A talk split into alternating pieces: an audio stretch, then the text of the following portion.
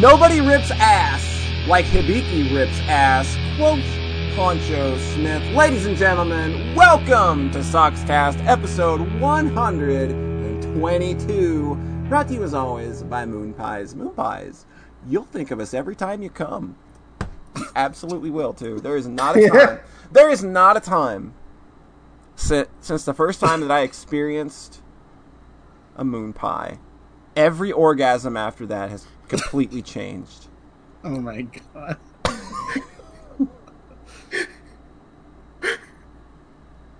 I'm pretty sure I had a moon pie before I ever before I ever orgasmed. So Oh wow. that's just been my life. You were oh, just man. like Yeah. you were just always orgasm post moon pie.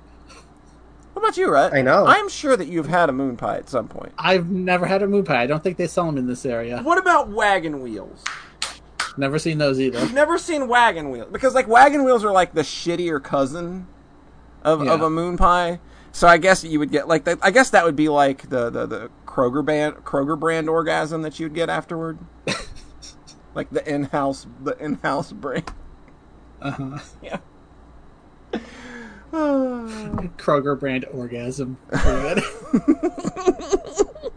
Pretty good. To my immediate virtual right, get too close and he'll lick you like he likes you. It's Rhett! Hello, roll that R. I'm rolling that R Night. Oh for you. How's it going? I can't roll. I R's. can't either. Thank you, John. It's a good thing. Well, somebody somebody in the group had to have a fucking talent. I can't whistle either. Can can both of you I whistle? I can't whistle I either. can't- There's, so, I can whistle- obviously some I can only whistle with my teeth. Huh. Mm-hmm. I can make like one tone, but I can't like I can like I can do. But I can't like. Oh, make this is great audio, you guys. Ooh, Polly, you're doing some variation there. Yeah, like I can do that, but I'm just I'm just using my bottom teeth to do it. Like I don't do- Serenading us. Yeah. I appreciate that. Yeah, like well, if we don't have a lot of content, we got to pad this motherfucker out as much as we can. I mean, we're we're I think, professional Polly, podcasters. I think Polly can. You think I what? I think you can whistle, Polly. I think that counts. I think you can whistle. That counts. I can. I Oh can, my god! I can do. I can do songs with it. Uh. Guys, I'm so fucking talented. I can whistle I with my goddamn teeth. And you can Polly mash can 12 roll her times a second in Contra. I can roll my R's, and I can mash a button twelve times a second, according to Mashy Mashy, which is a rum that you can get. Uh, but can you keep that spread with Hey, them? I that can't. seems like a lot. I can't keep spread rhythm for shit. My basses are so terrible. All right, now we can have a oh, podcast because Red has changed his avatar. It is a new Hibiki avatar. Yeah. There, there we go. We're uh, good. I mm, thought, let, like, let the energy flow through us once again. It's all good. Red, Red is clearly ready a podcast. To my immediate virtual left, the one and only purveyor of any and everything FUM. It's John Thayer. God damn it. Hi. hey, how's it going? You held on to that one. I don't. That's good. You know, I don't know why. Like, it's just, there are things that get stuck. I, I'm not annoyed. It's great. like there, stuck there are brain. things that end up real funny to me. Like, like you pointed out in Discord earlier that I typed asshole as two words and not one because that's way funnier Which is for some so reason. funny. Like, I will punch you in your big fat stupid asshole. Like, it's just way funnier. It's just way funnier for some reason. Um, so, so, so you did the you you Agreed. mis, you mistyped the word fun and you typed Mm-hmm. thumb, and for some reason that struck me as that's incredibly fucking funny. or it's incredibly no, fucking no, funny. It's not just. It's not just that it was funny. it's that I saw it, immediately deleted the tweet, and then reposted it with fun. but you caught it, yeah. and I think that added a lot, of, lot of flair to it. See, the cool thing about TweetDeck is is that if you Yeah. delete if you delete a tweet, it doesn't immediately go away. Hmm. It don't think- sticks I think around. it's true on regular Twitter too. I think everyone is just constantly. I, I think nobody else is deleting their tweets like I do. Yeah. That's a good. Oh point. well, Yeah, you you are I'm a big pussy about my tweets. I'm you are like, the most infuriating. Like every time, like anytime you go to fucking at John. It's literally a fucking crapshoot of oh, is the tweet there anymore? like it's the most it is the most infuriating like I have literally just been like, no, I'm not responding to this. Because at, at points because it's just like I don't know or care if the tweet is there. Fuck it, I'm not gonna check. Whatever. This reply is lost to the ether. I don't give a shit. For me, it's going to click like, and it just goes like failed because the tweet's gone. That too. And that's why I don't engage with John's tweets anymore. It's because it's like, Wow. who fucking knows that Don't it's worry. there? Don't worry, John engages with his own tweets. He plenty. does. He will. He will. Man, that will motherfucker that will quote tweet and retweet themselves. from fucking yeah from. Oh, Hmm. remember this time I said this in March? I'm gonna bring it back. Remember the time I said this Remember when I said? two years ago? Remember this very funny thing I said in the past? I don't care who you are. That's funny right there. We're such assholes. We're fucking stupid. we're Rats, That's what I said, Paul. That's what I said, Rhett. get us out of this guess I didn't hellhole. pronounce- Whatever Oh my is happening, whatever is happening to this podcast, please help us remedy it. Well, Um, well, Rhett, it's time for our it's time. Well, Rhett, it's time for our regular weekly news. What's been happening in the gamer sphere, Jesus Rhett? Christ! Update us on Tell us I Ubisoft. Ubisoft hates Black Lives Matter, uh, so that's a okay, good. I guess that's the only thing. I didn't even look at that. I was just like, yeah, I just don't give a shit about them at Yeah. all. It's like, oh, what? You're telling me a, Tom, a Clancy, game? game? You're telling me a fucking Tom Clancy game might have some fucking problematic content? You telling me a co- Might be a little right wing leaning. Yeah, really? like holy shit. Oh my god. Video games are fucking stupid. God. Oh, they're not political at all, though. no. We're just making entertainment here. exactly. All right, forget about forget about weekly game. Yeah, I think we need to trash this segment, Rhett. It's just not fun anymore. just- Why don't you just Why don't you just tell us about some games you've been playing Yeah. Okay. Um. or other stuff? Anime. Who gives a shit? Just or anime. No, no anime. Let's really week. I just did- throw the whole structure Wait, out did you just the- wait, wait, wait, wait, wait, wait? Did you just say no anime this week? Yeah. Did you what? Say that again. I oh. need you. I need you to say that again. I didn't watch any anime for the last two weeks. What? I'm, huh? What? hold on, hold on, hold on, hold on, hold on. Just what? I don't. What? I, Are we in a Travis bit right now? I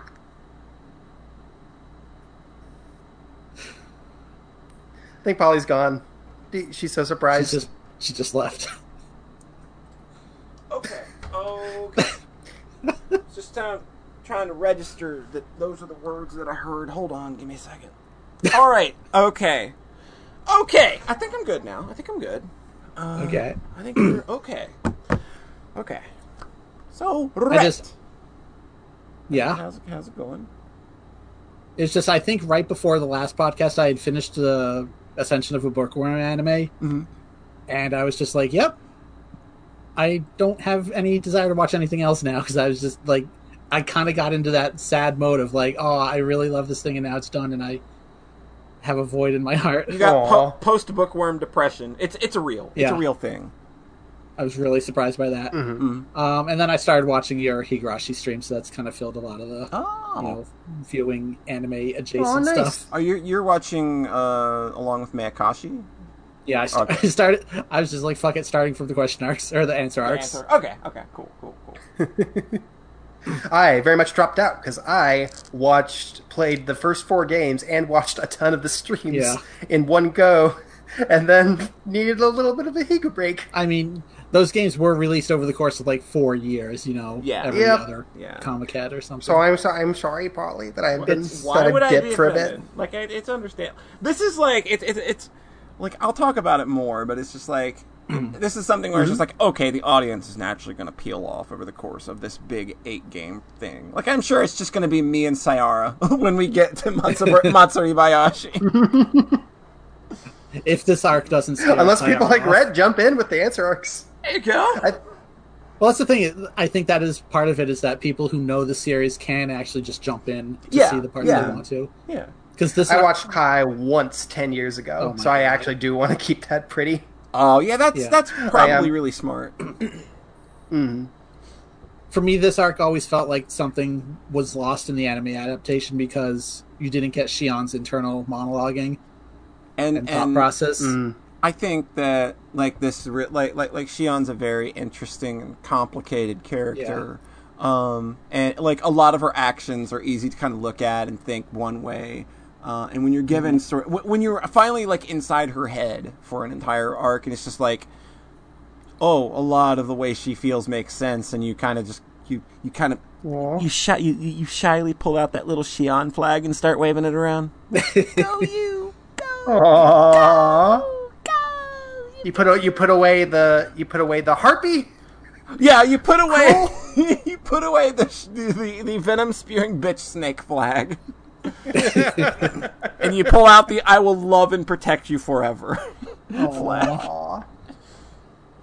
Yeah, so I'm not entirely caught up, but I've been very surprised at seeing some of the stuff that was cut out of the anime or just not super alluded to. It's just like, oh wow, they really kind of kind of missed the point of the story at points. It feels like. Mm-hmm. So, yeah, it's been cool catching up with this. Now, um, now I'm immediately like, oh, I want to watch the anime again just to see exactly like what was changed. Yeah, that's what I've been doing. things. That's what I've been Yeah. doing as I'm going through this. It's kind of like I would finish an arc and then watch the corresponding arc in the anime, and it's been it, it's it's interesting because obviously it's Cool. condensed and like you're not getting some of those big moments that the the anime has. There's a couple, especially in the third arc, where it's just like. Hmm. Didn't hit. Didn't hit quite as hard as I thought it would after the after the visual novel, uh, but still very Yeah. good. I mean, one of the biggest moments in arc three is an internal monologue, Yeah. and that's just gone. Yeah, Yeah. Like that's that's rough. Yeah. I think right. I think you said Sayara might dip off. I think if Sayara stuck through the the arc Yeah. three, Sayara's in for the long haul. it's hard to imagine it getting worse. I think There's of everybody. stuff. I think that of everybody like watching right now, like uh, like I mentioned it during the, the the Higurashi spoiler cast that we did for the first four arcs. Um, like if anybody's been more inspired by Higurashi and and it seems very very just keyed in, like it's Sayara because I mean so much of his art has been like a reflection of Higurashi, Right. and he's done a lot of Higurashi like memes and actual art um, like the, the, a lot of his expressive works. Uh, there's a couple of really good ones. That's like, man, can you get me a print of those, please? um, but yeah, good stuff. And Jetstorm, of course. Jetstorm's on the ball. Dr. Rhett. We dropped Rhett. Yep. Well, it's okay. Yep. It's just the, the, the Yeah. oh, it's just oh man, like he just it completely dropped. But it's fine. Like me and John are That's- great at and filling they- air. We there can we fill go. air. I'm so sorry. Of course. You closed the browser, didn't you? Did you? you I you opened clo- a you new opened, one. You opened a It's new the tab. worst part, because I of course to you look did. at the chat and the Discord chat, so I just opened a new tab. Anyway, I'm sorry.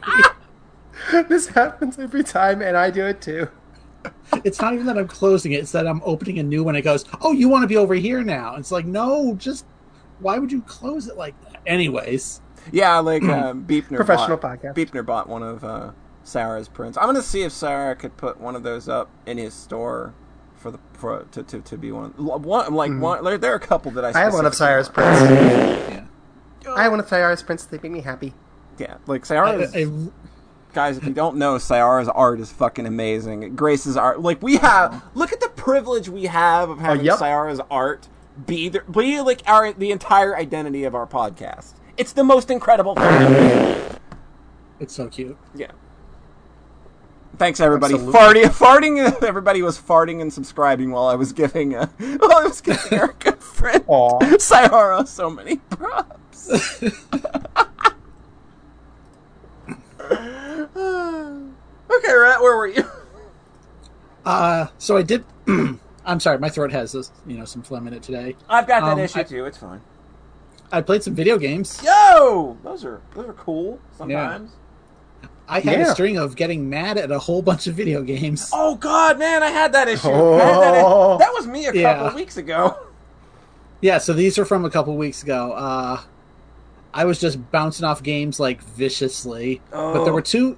There were two where I was like, "Okay, this is good, but I'm done playing it." I'm sorry. Like both times, I uninstalled the game, kind of a bit mad, and then came back a few days Mhm. later, played for another hour. It was just like, okay, I'm I'm sorry, but I'm done with you. All right. So, uh, first of those two was a game called Void Bastards. Ah, hey, this this game looked Okay. cool. It's re- see that's the thing is I like this game. I get what they're going for. It's really cool. It is a first-person roguelite Mhm. where you go through these randomly generated derelict space stations or Mhm. spaceships, basically, and you're scavenging to for materials because you're trying to you know repair things on your ship to get the hell out of here. Yeah. So like one of the cool things is that like these the ships are procedurally generated in a way where like every room has its own function. Where like I'm trying to remember because I played this a couple weeks ago. Like certain rooms, like oh the dining hall will have food in it, obviously, and then that's the resource. Like every turn you make, you consume food, or Mhm. you know you go to the engine room to get fuel, and then some of them are a little more like specific. Like oh if you go to the uh, like the captain's quarters, you can download a map of the whole area or stuff like that. Mhm. So it's cool because like instead of just going into this area, like in Binding of Isaac, everything is just random. Like there's no purpose to any of the rooms. Yeah, like So they're, in this they're not utility. They're just they're made Yeah. to be obstacle courses for the enemies Yeah. to fit in. So in this, it's like oh I. I'll go into the spaceship. It's like, oh, there's a bunch of you know security cameras and stuff. Oh, I want to go to the security room to disable the cameras first. Like, there's more purpose in planning out how you go through these areas, Yeah. and that's interesting. But I think there's not a ton of variety. Where I kind of found myself just kind of booking it towards the captain's quarters, like every time. Yeah.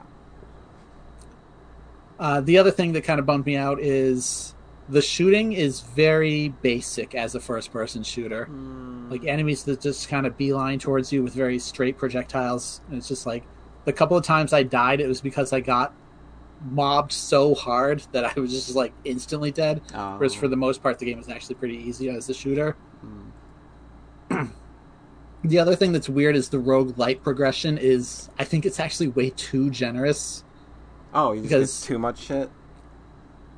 So basically, uh, there's a whole crafting kind of upgrade thing Mhm. in the vein of kind of reminded me a bit of uh, Rogue Legacy, which is another, you know, very upgrade driven roguelite game. Yeah. Basically, every ship will have like one kind of unique crafting item that you can use to make these upgrades, like, oh, like 15% stronger revolver or something. And like a lot of those will require multiples, Mhm. or not multiples, but like like you'll need duct tape and an iron pipe or something. Like it'll require multiple items. Yeah. and then there's also the, the main story progress. Like i think the first thing is like forge a forge an id card. So you need like a printer and ink or something. Is- i'm just making this up.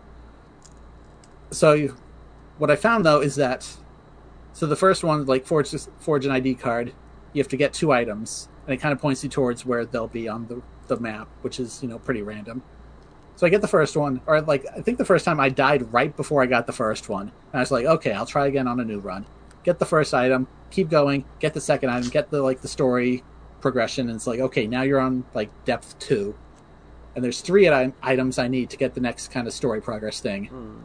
and I and I keep going on the same life, and I get the first one, and then I die, and I'm like, okay. Okay. So in my head, I thought the game was that you have to get all three of these items on the same run Yeah. to progress. And then I load up a new character, look at my inventory, and it's like all still there, including one out of three for the story progression items. And I was just like, oh, did I lose anything for dying? And the answer was kind of no. Oh, Weird. So that just seemed really weird. I think there is like a way, there is like a permadeath mode for the game, Mhm. but that also seems way too harsh. It seems like it kind of could just get away with wiping your whole inventory every time, though, as long as. So then there's more of a risk reward of like, oh, do I want to use the iron pipe in this grade upgrade that I can make immediately, or do I want to save it and try to get the duct tape for the better upgrade later Yeah. on? Oh, but if I die, then I'll lose everything. Like that, that doesn't exist in the game because you just keep everything when you die. So that was a little weird, but I think it was mostly just that the random generation in the levels and the shooting weren't very good. I was just like, after you know three or four hours, I was just like, I kind of think I've seen all of this, huh? Because it just once I realized the inventory didn't reset, it's like, oh, this is just kind of a grind, huh? Mhm. To get everything. yeah. That's that's like the big problem with a lot of games in this style, right? Yeah, they all kind of fall into that weird um, shit. Like, like it feels like it's, it's a weird Skinner box, basically. Hmm But Yeah. it's not interesting in the same ways that like the Binding of Isaac keeps opening up. Yeah, like Binding of Isaac is like.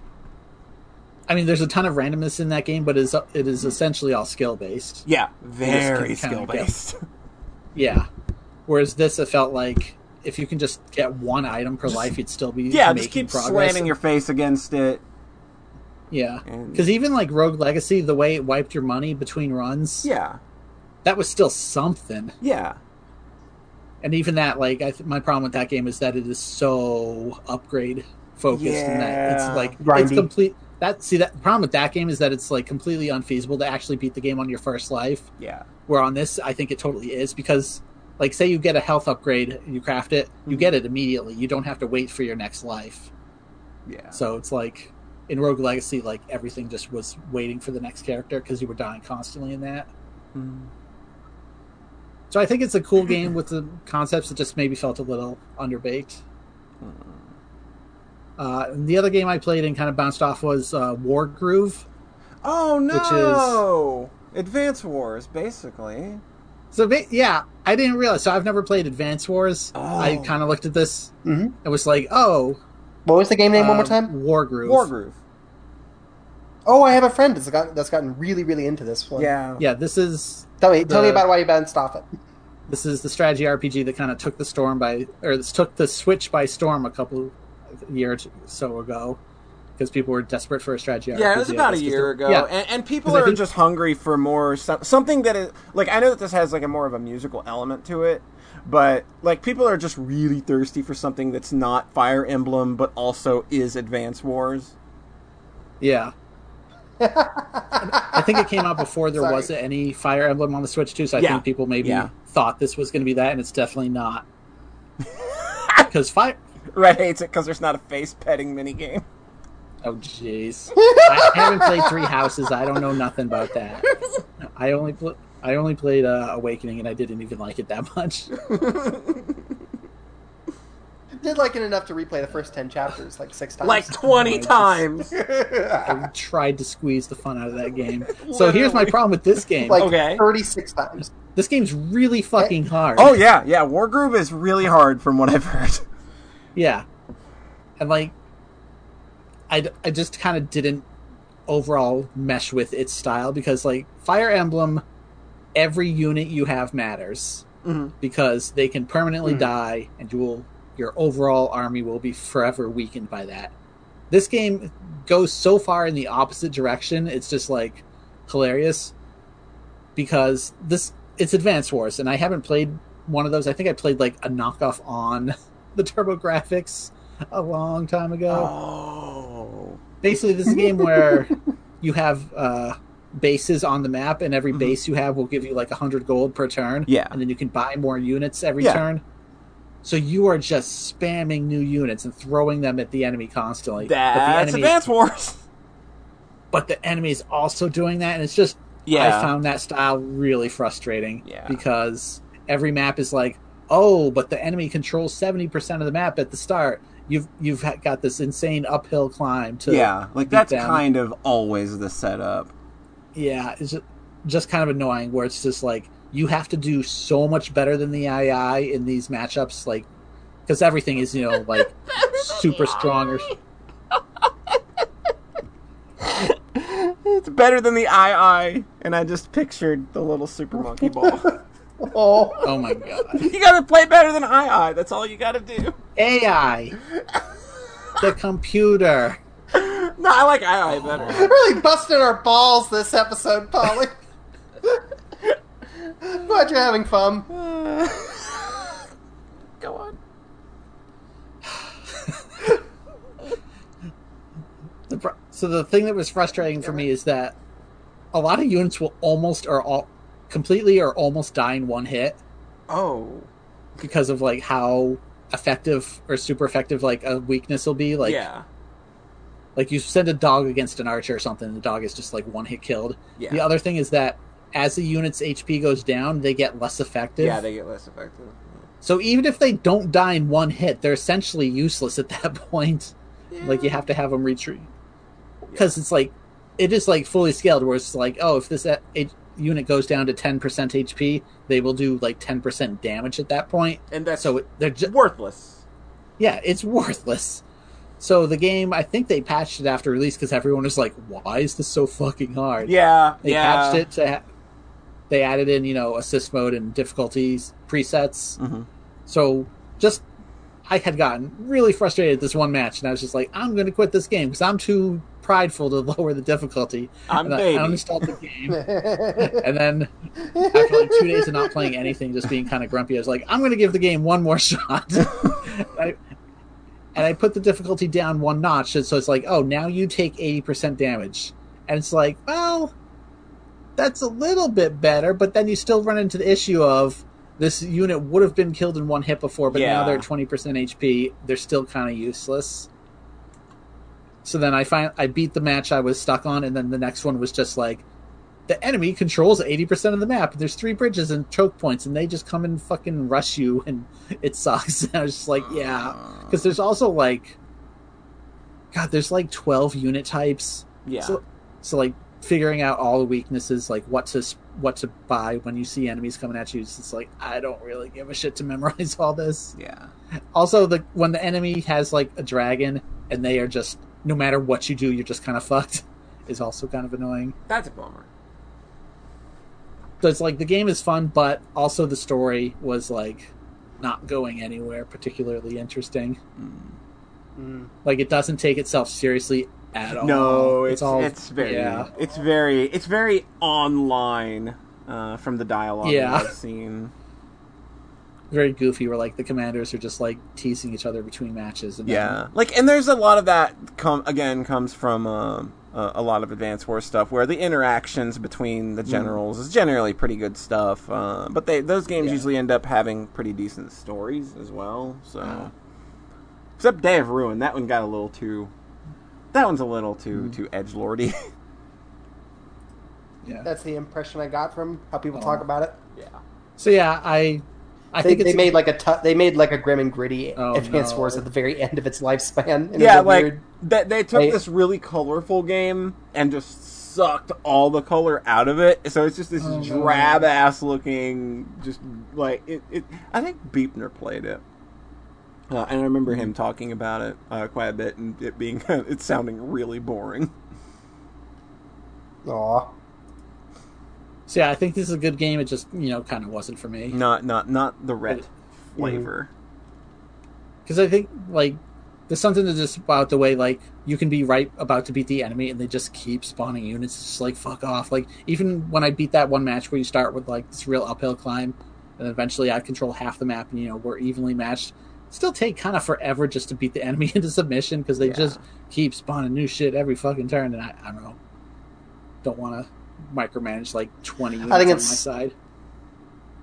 When you started talking about the di- lower the difficulty, I thought it was going to be the Fire Emblem thing again, where you're like, and then it was too easy. That's that's what I was super But- afraid of. So that's why I only went to like eighty percent damage, which is like the game even says it's a tiny bit easier. Because then after that, it's like okay, now you just take fifty percent damage, and we give you way more money per turn. It's like oh okay, you just don't care at that point. Now and you're then there's even one be- me. because then there's even one below that where it's like just the story mode.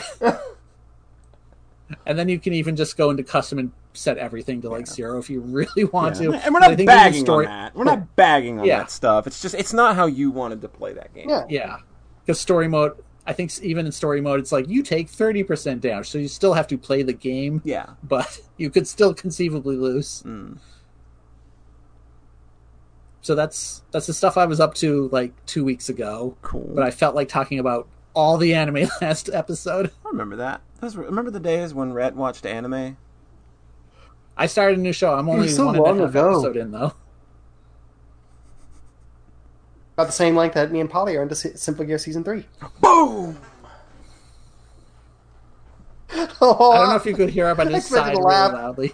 I heard a sigh. No, I heard some- the sigh. I expected I heard the sigh, and for some reason, just- for some reason, my brain inserted the, the, the sound of the Higurashi as, the, as soon as you meant, as soon as you said that. Red, that's the that's Red's first step. That's Red not getting the doll oh my god! Makes me sobbing. Polly said she liked the show, but then she dropped it on season three. she didn't even just stop watching it. It literally says dropped on her profile.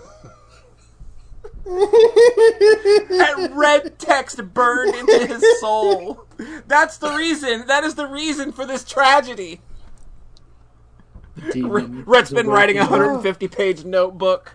He's been writing ever since that day.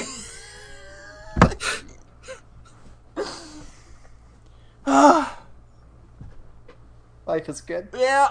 Yeah. Good good fucking times. Okay. So, next? Polly, what you Yeah. been up to? What have I been up to? I've I've, I, oh man. Hey Hey, guys. just checking. Am I still coming through? Am I, yeah, you're good. Just checking. Am I coming through clearly? Yep. Good. Cool.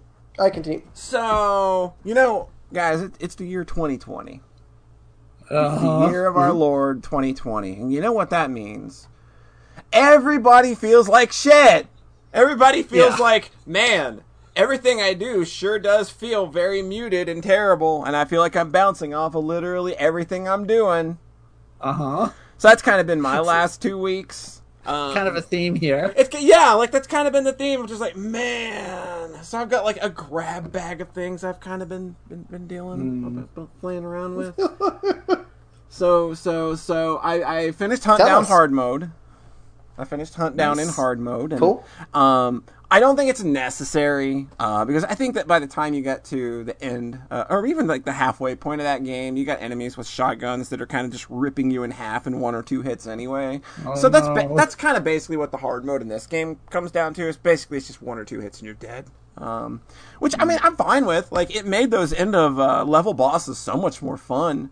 Um, and you've obviously got to be a lot more aware of the patterns that are playing out. So it was, it was a good time. Um, Okay, cool. I don't think that it made the, the, the end of area bosses um, that much more difficult because those are like bigger and they feel like more scripted because they're they're they're they're bigger and more set PC. They're awesome. I love the absurdity of them. Um, But I didn't really feel that those got way harder. I feel like it was more of just like the levels are way harder now because you're so much more fragile, and like the end of the level bosses are just like, okay, I've got to be hyper aware now of just like of any ads that are coming in, and if somebody drops health, I need to go grab that shit yesterday. Um, but that was a good time. Uh, I still had a good time. It was a good way to kind of get a little more play out of a game that's about three or four hours already. So I got another couple hours out of it, and I'll probably, you know, dip in and play that game a little more because you do get uh, three starting agents uh, that you can play with, and they all have various different little quirks to them, but it's mostly just kind of like uh, their flavor. Uh, their flavor dialogue. There's a lot, a lot of that to still enjoy. Uh, game's still very funny. Game's still very pretty. Uh, game still Cool. sounds amazing. Game is only thirteen ninety nine on Switch right now. Uh, so just in case anybody's interested, that would be obviously the week of Cool. August 29th, 2020. So, uh, so that's been fun. Um, I started learning mahjong. Man, this came out of nowhere for me. It didn't really come out of nowhere. It's something that I love this, by the way. There. Okay. Okay. So the fourth arc of Higurashi, uh, Himatsubushi, um, takes place from the, the, the, the perspective of a cop, and he comes to Hinamizawa to kind of start investigating shit, right? So. Uh, in the middle of all of this, like he meets up with our the cop that we're already familiar with, Oishi, and then they go to a mahjong parlor and they play a very uh, intense game of mahjong. Um, and while we were reading this game of mahjong, like none of us in chat, other than maybe Sayara, knew mahjong. But everybody was just kind of flipping the fuck out at how well this scene was written and just how intense it was. it was just so stupidly over the top. It's very much what's that? Uh, Akagi, I think, or is Yeah. that the other one? Kaiji is the Kaiji. anything. A- Aki, no, Akagi is the ma- mahjong one. Okay. Yeah, so like they're playing the scene out. It's super intense. There's like this high intensity CG of Akasaka slamming down um like like tiles it's, with lightning flying everywhere. It's incredible. and it was just like I've always considered this like the most incomprehensible table slash board game Uh-huh. thing in the world. It's something that like I've always kind of like looked at videos on, and like five minutes in, your eyes gloss over, and they find you in your bathtub dead the next morning. That's kind of how it is. trying to like that's how it seems when you're not, I, I guess, fully dedicated until it's like listening to the explanations of what they're trying to tell you. Uh, I guess. So I found like a really good um uh it was it was a uh, a good YouTube video. Uh it was about 3 hours, but I only I only had to watch like the first maybe hour of it to kind of get okay, all of this actually is, is making sense now. Um, so like you know, I and, Cool. and then I had posted on the forum. It's just like you know, I've always kind of like like there, there's a, there's like a, a, uh somebody started a, uh, uh, table uh, tabletop game thread on the forum, and I was just like, yeah, I've always kind of been interested in mahjong. And Ghosty was just like, well, hey, there's this like online flash version you can play. Um, and then like so then I started practicing on that after I kind of got the basic rules down, and it was just like, oh, this actually like it's very complex. Don't get me wrong. I'm not going to sit here and make it sound like it's the easiest thing in the world to grasp because I still don't 100% grasp it. Um, a lot of mahjong is really in luck and being able to think like five tiles ahead. Um, and, and being able to absorb the information in front of you of the tiles that have been discarded and thinking to yourself, what's left? What, what hasn't been pulled? And what do I have the best chance of pulling? Um, but once you kind of get the basic rules down of like what the goal is to win a hand uh, and things like that, it's not so hard to understand. It's just like it, it it's very similar to cards in that like it's just suits and numbers and and like building very basic combinations. Like, like you know, like a triplet is just three of the same tile. Uh, a run is like one, two, three, four, five, six, seven, eight, nine. Like that's a run. Just three tiles. like a straight. yeah, it's like a straight. Uh, and then you just you need to build a hand out of like they call those two things melds. You need four melds and a pair. That's all you need. So you just need you, you, you- it can be any combination of that. It can be like three runs and three runs, a triplet, and a pair. And then that's your hand. You know, you call that you won the hand. So like, and, and there's a lot more to it than that um, like you, you start getting into like Dora modifiers and things like that. Um, and it's stuff that you kind of just start absorbing slowly as, as as you start poking around with it and seeing how hands start playing out. Um, and and that's been really fun and interesting to to to start poking around with. Was you gonna ask a question, John? I was just going to make a joke. I said, um, when you break a tile that makes it vulnerable to toppling, and once it's toppled, it's vulnerable to being dazed. Continue. Um, Uh, yeah so so yeah like it, it, it's it's been an interesting thing like i think that myself sayara um uh zalaz and uh ghosty are probably going to try and get together in the next week or two and get some four person Awesome. games going um, because my we God. found uh that, like i think we're going to play on this thing called uh, mahjong soul where it's basically kind of just a free to play I think it's meant mostly for mobile, but you can play it through your browser, and it's it's pretty like like it's very good at helping you understand what's going on in the middle of a game. Like if you like if you're trying to keep track of like tiles that have been discarded, if you're if like you can hover over a tile and then it'll show you on the board if any of that same tile have been discarded. So you're you know it makes it easier to think about your discards and things like that. Um, um yeah like uh the only thing that's really complicated right now is understanding yaku which are like to win a hand you need to form at least one yaku. And one an easy way to think of a yaku is like a winning condition. Uh, and that basically adds a multiplier to your score at the end. Like the easiest way to get it is to just never open your hand, um, and you open a hand by taking tiles from other people to create either a straight or a triplet. So like if somebody drops a tile that you need, you could say, "I want that," but yeah, you don't say, "I want that." But it's funnier to think that you say, "I want that." I do. Yeah, you say you want say, that. gimme, gimme, gimme, gimme, gimme. Yeah, there you go. wiggling your fingers. Make a big theatrical gesture out of it. Um, and uh, you you you take that tile and you like you put it like you know like off to the side, and now your hand is considered open, so you don't qualify for the most basic close hand yaku. So you've got to make you've got to make your hand work another way in order to qualify as a winning hand. Uh, and there's so many there's so many yaku. There's like 580 billion of them and it's just like I don't know how you keep track of all of that. Like I don't know how you keep track of all that. Like I, like the game that we are playing keeps track of all that shit. Like like if you go to highlight a tile and you're trying to make it a winning tile, it'll be like you don't have any Yaku that will make this tile playable, uh, and things like that. Like that shit, super great. Like when you're dealing with like video mahjong, it's fantastic. Um, like like um, like I said, we're playing Mahjong Soul, and I was like, I've I've put in, I'm man, I've done like I don't know, I've probably played two or three hours uh, of that, and it's it's it's been really fun. Um, so it's like I'm still learning, um, but it, it's something different. It's something like you know. So hopefully, like I said, me, my myself, Zelos, uh, Sayara, and, and Ghosty can get together and get some full games going sometime of just four people who are just absolute crap at it. It'll be absolutely amazing. Uh, but it, but you know like and, and, and I think that like you have to kind of get used to just like oh it's really just like poker where you're just gonna get shit for hands most of the time. Um, It's not like the anime where every hand is fucking gold and every round is just action like nonstop fucking action. It's literally just like okay I'm literally trying to get rid of my Straight entire flush, Mr. Bond. there you go. I'm trying to just throw my entire hand in the garbage can. Uh, you know, like you're gonna, you're gonna end up with rounds like that. But absolutely, like it's been it's been fun learning this. I'm gonna continue to do it because it's it's been really cool. Uh, so yeah, I think that- And then we're gonna watch Saki, and then we'll watch Saki because I'll understand it, and I'll have the anime girls to look at. and you'll have the there you go.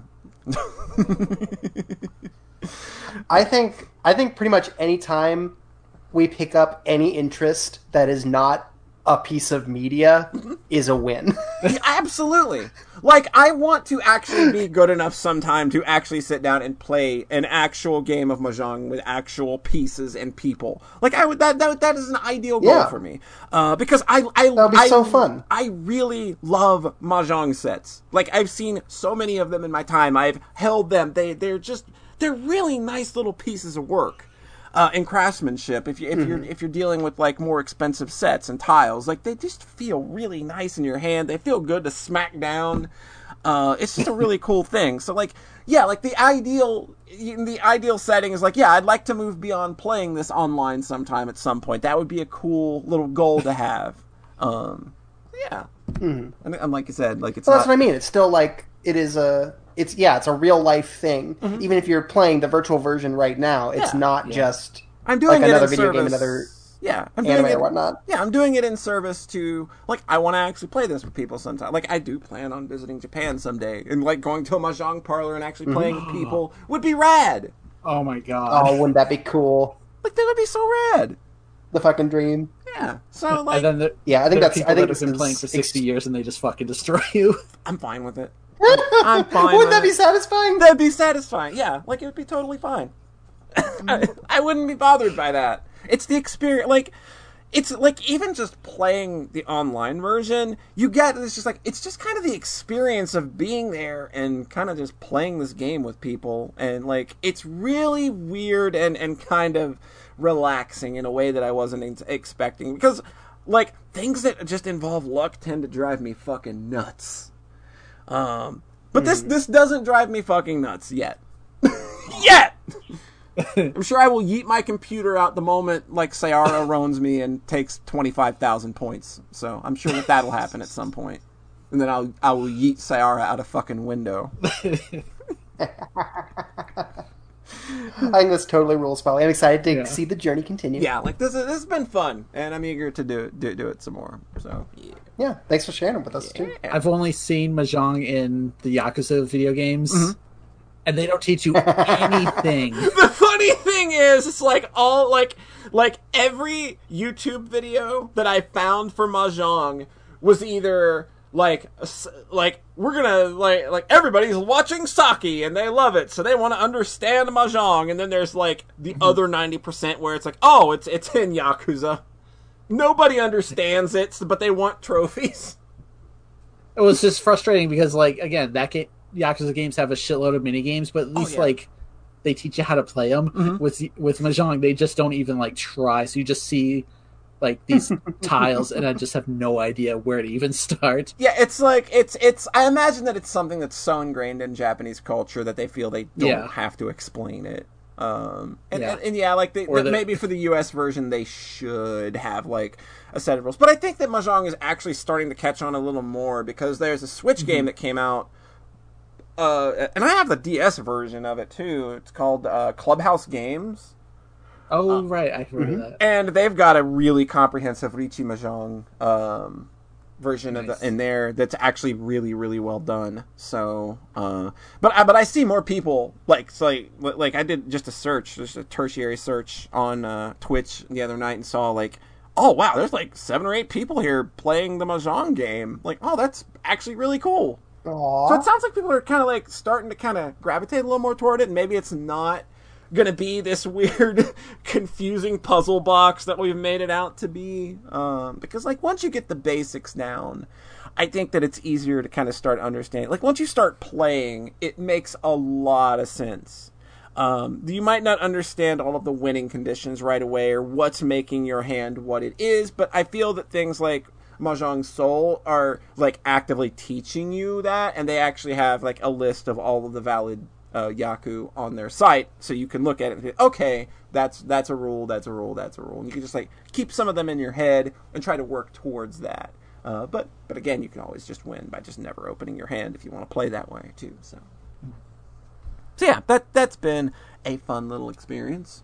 Um, speaking of experience and experiments, so what is- Let, let me ask the both of you a question, and I bet you can answer it right away. Our community has one game that feels like literally everybody except the three of us plays Uh-huh. on a regular basis. It floods your Oh, man. God. it, it floods your timeline every day.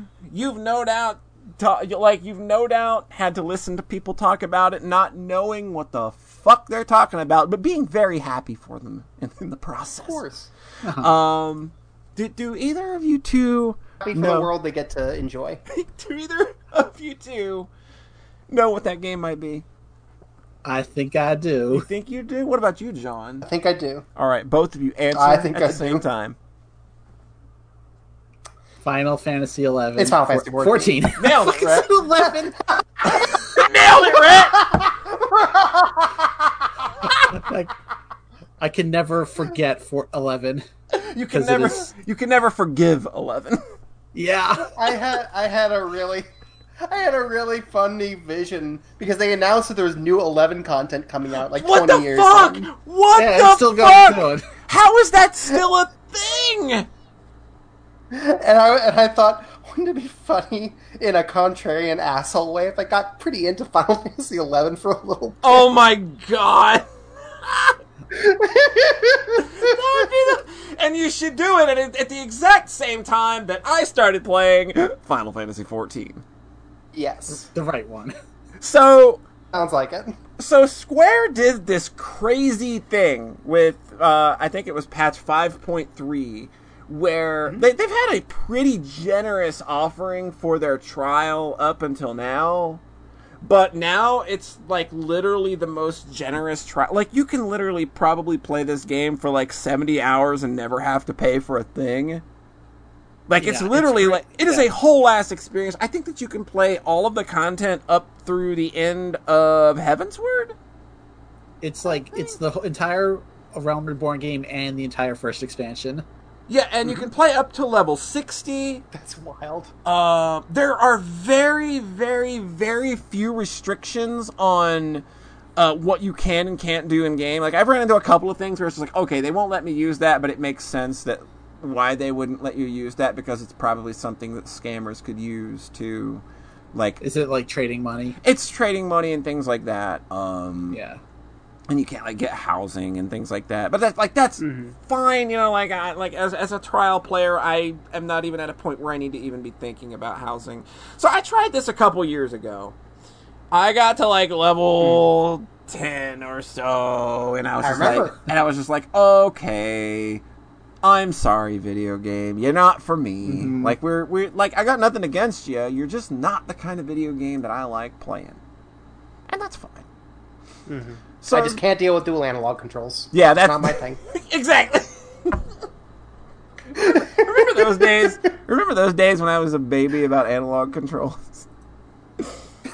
Yes. God, I was Continue. I was such a whiny fucking baby. God.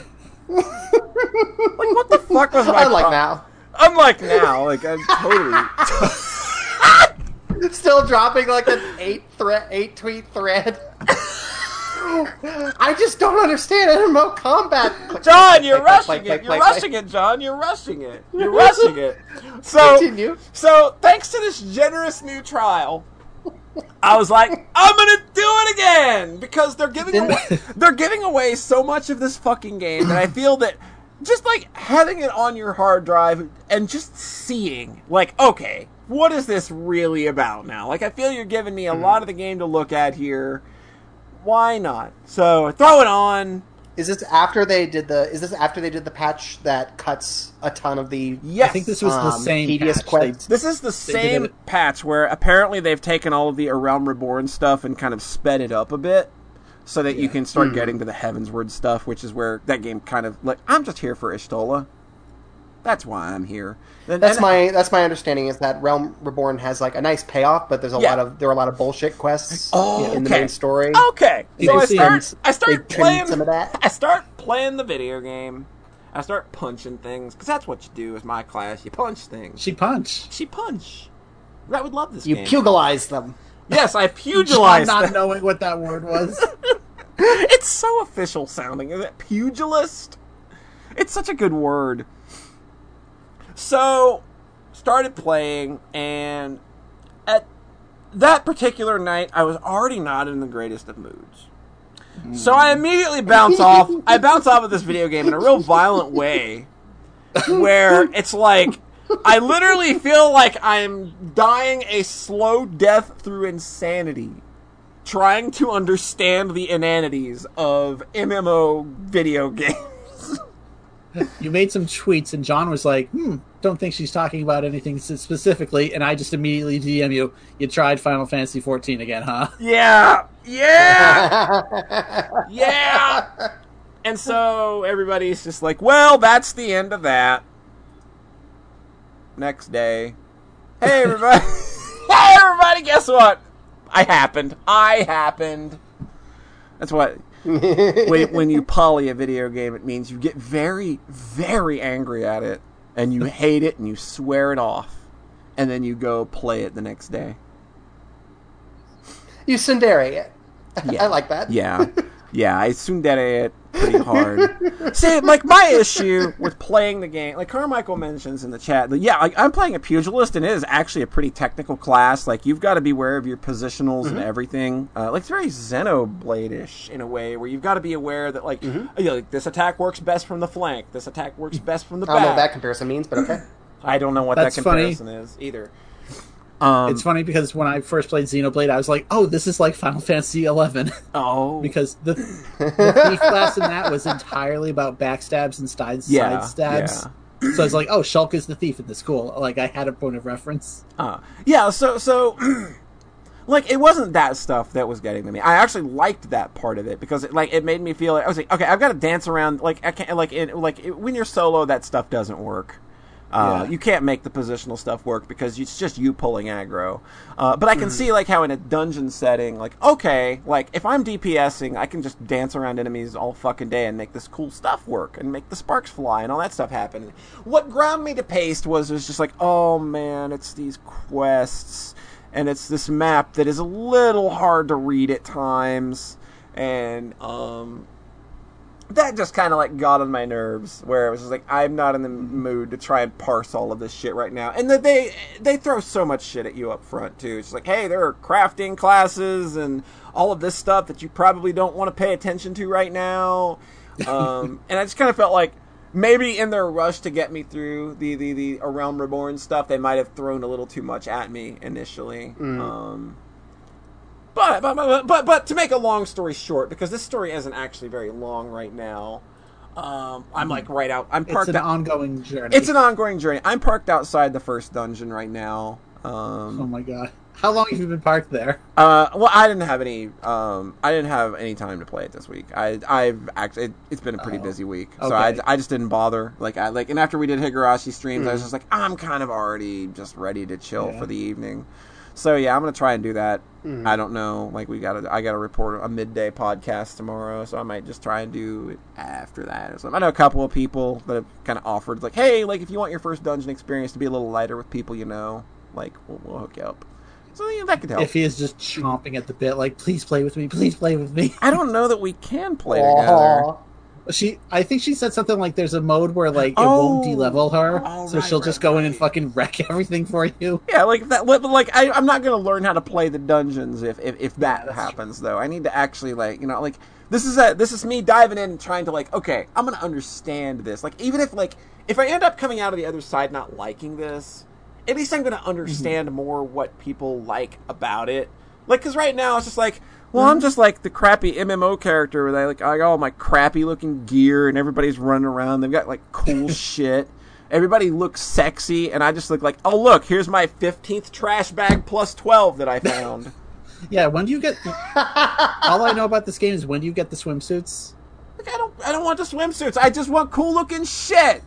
I want the swimsuits. Okay, I'll get the swimsuits for you, and I'll use. But, but it's just like, yeah, like like when do I get cool looking gear? When do I get glamours? What the fuck are glamours? I don't even know what that does yet. I know that I have the ability to do it. I have no idea how to do it because the explanation wasn't very good. Uh, I think I Damn have. I literally don't know. I think glamours are just like fashion sets you can. Yeah, it's it's it's you, you- you can make you can take like any. I think it's like any gear that you've already had in your uh, in your inventory. Oh, You can cast a, a quote unquote spell on your current armor and just make it look like that.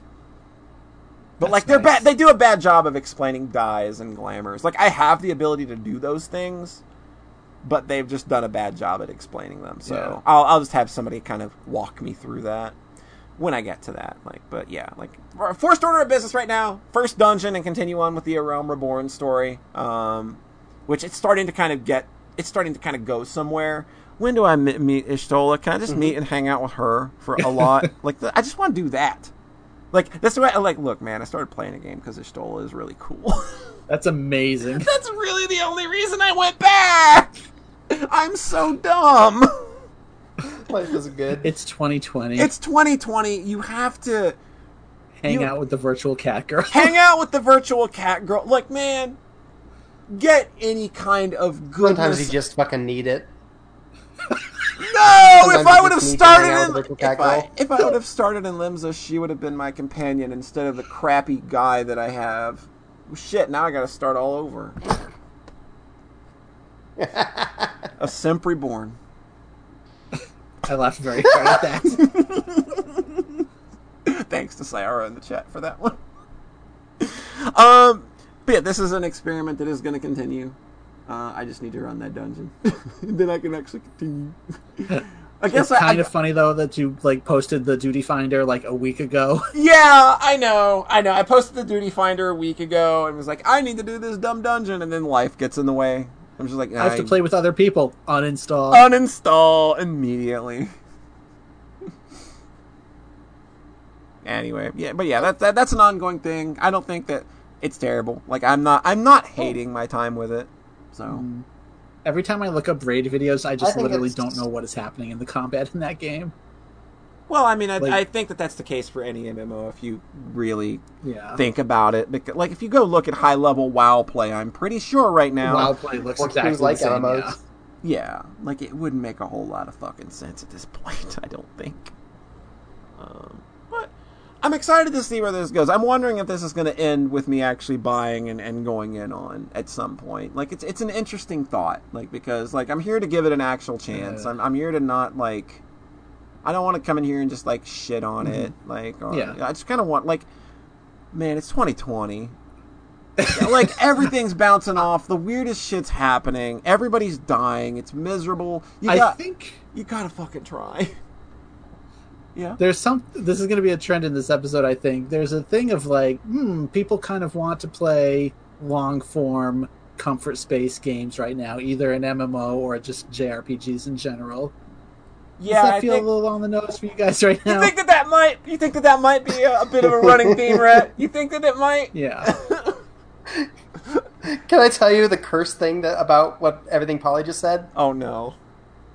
Um, it made me want to pick Fate Go back up. Oh, No, Like, that's you know, That's not what I I can was. see living we're really living in the worst. because it's that.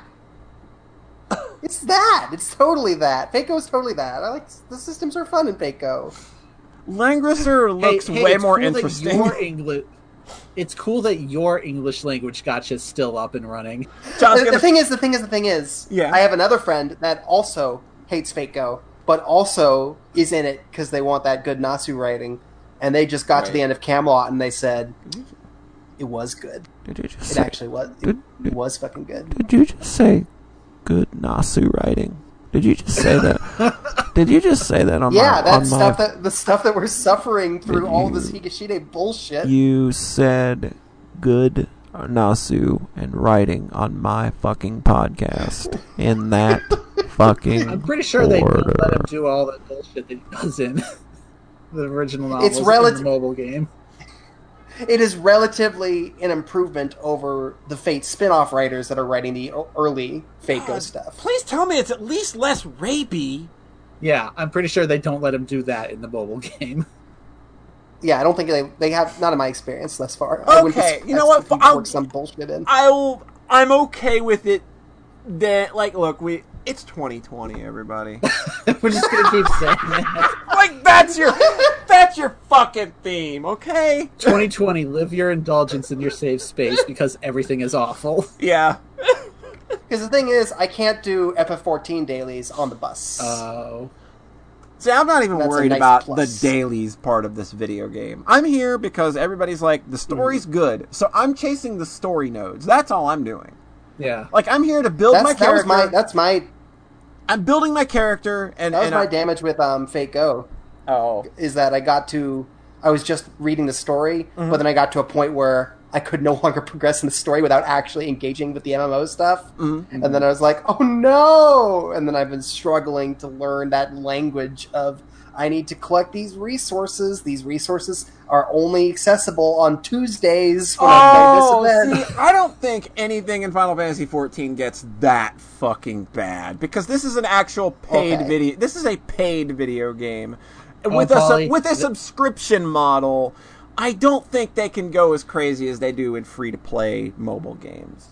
Let me tell you about the Okay. bullshit Final Fantasy XI poll. They've learned their lesson. Oh, you have dailies and weeklies. That's it. Boom, easy, easy. I can do this.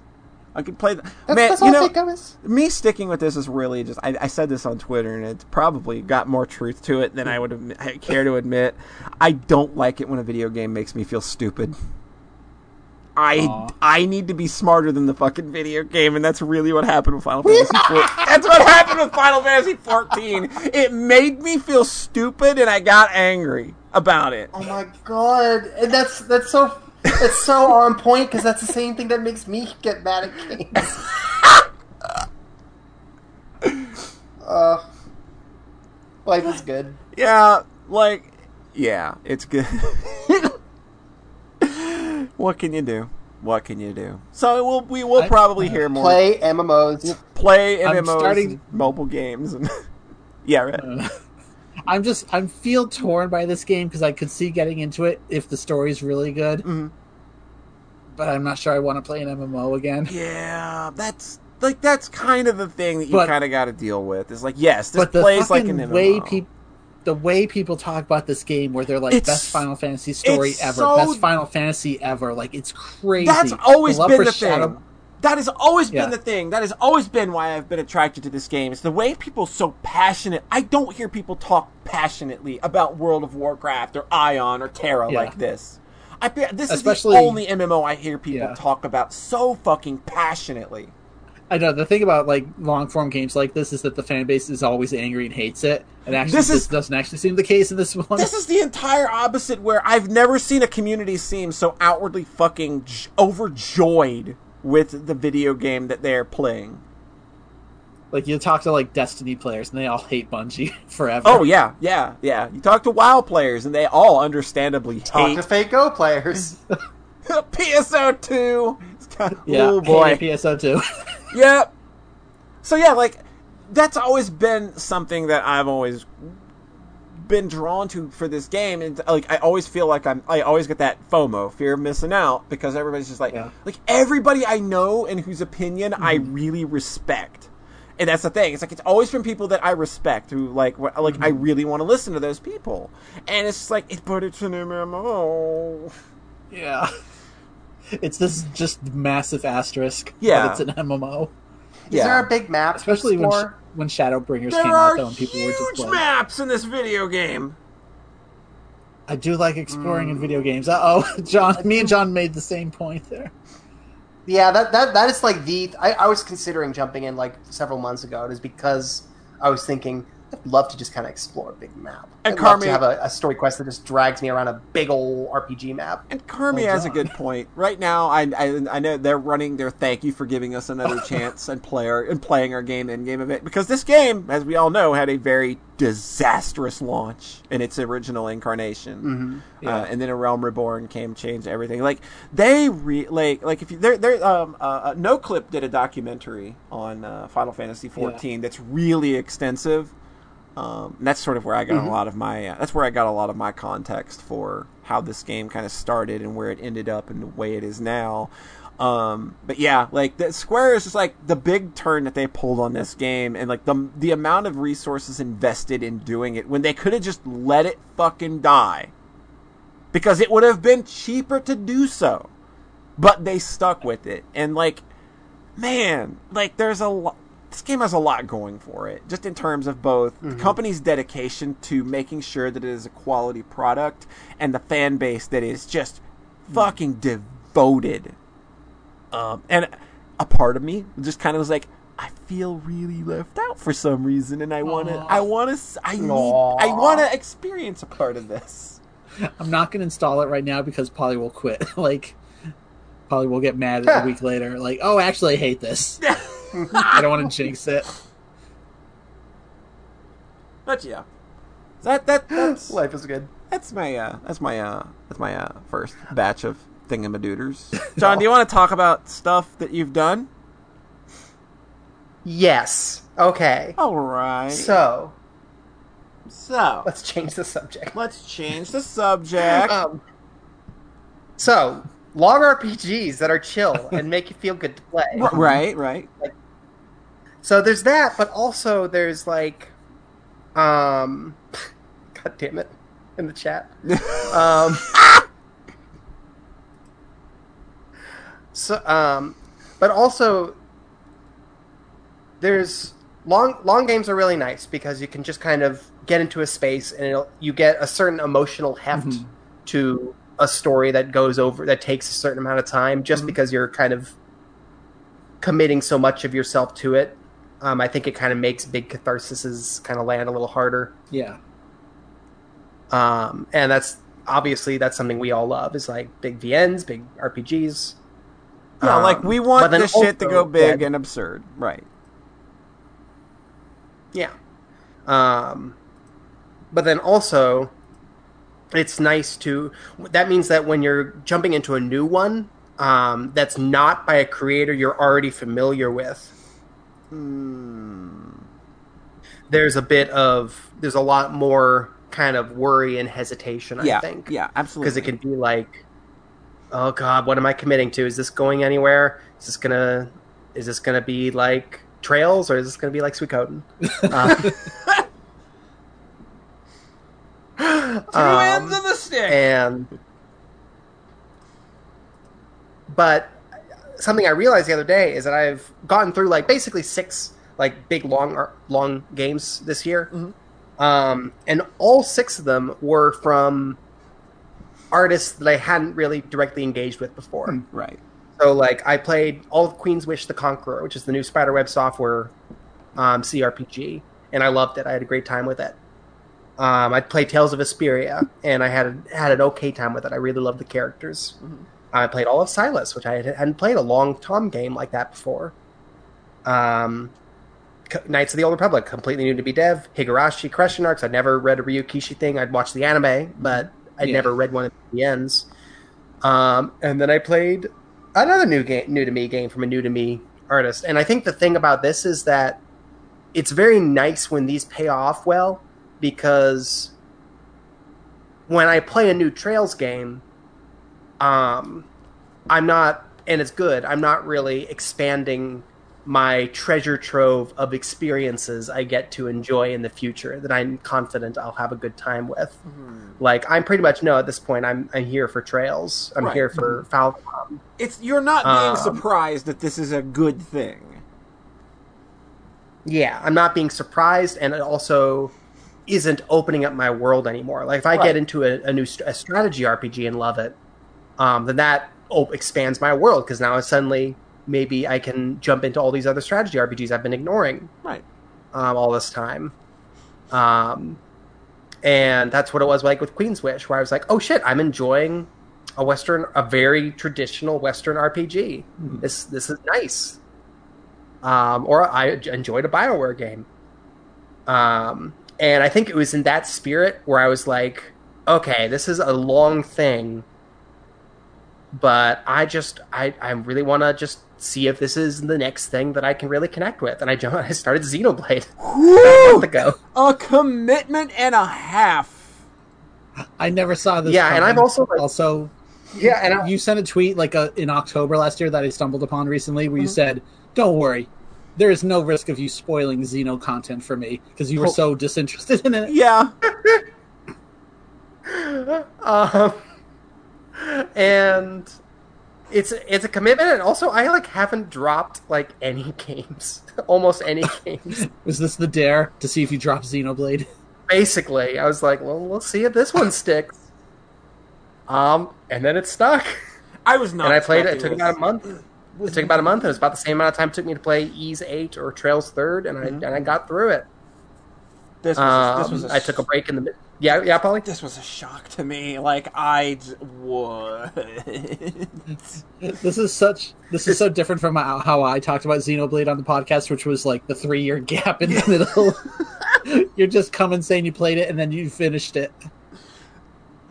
yep. That I mean, never bring happened. I last know you could have actually bring it, brought it up.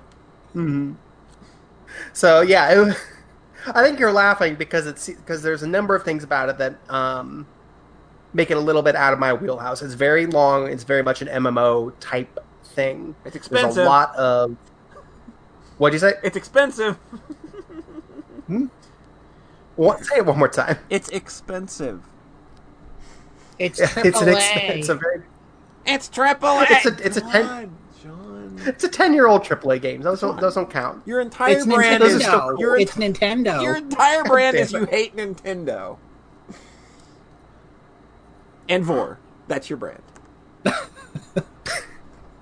So two things Rhett told me. Um, Rhett told us was that this game goes extremely hard at the end, which is a plus for me. Um, I just finished Wonderful 101, and Rhett had made that same promise for Wonderful 101. Yeah. And it delivers quite a bit.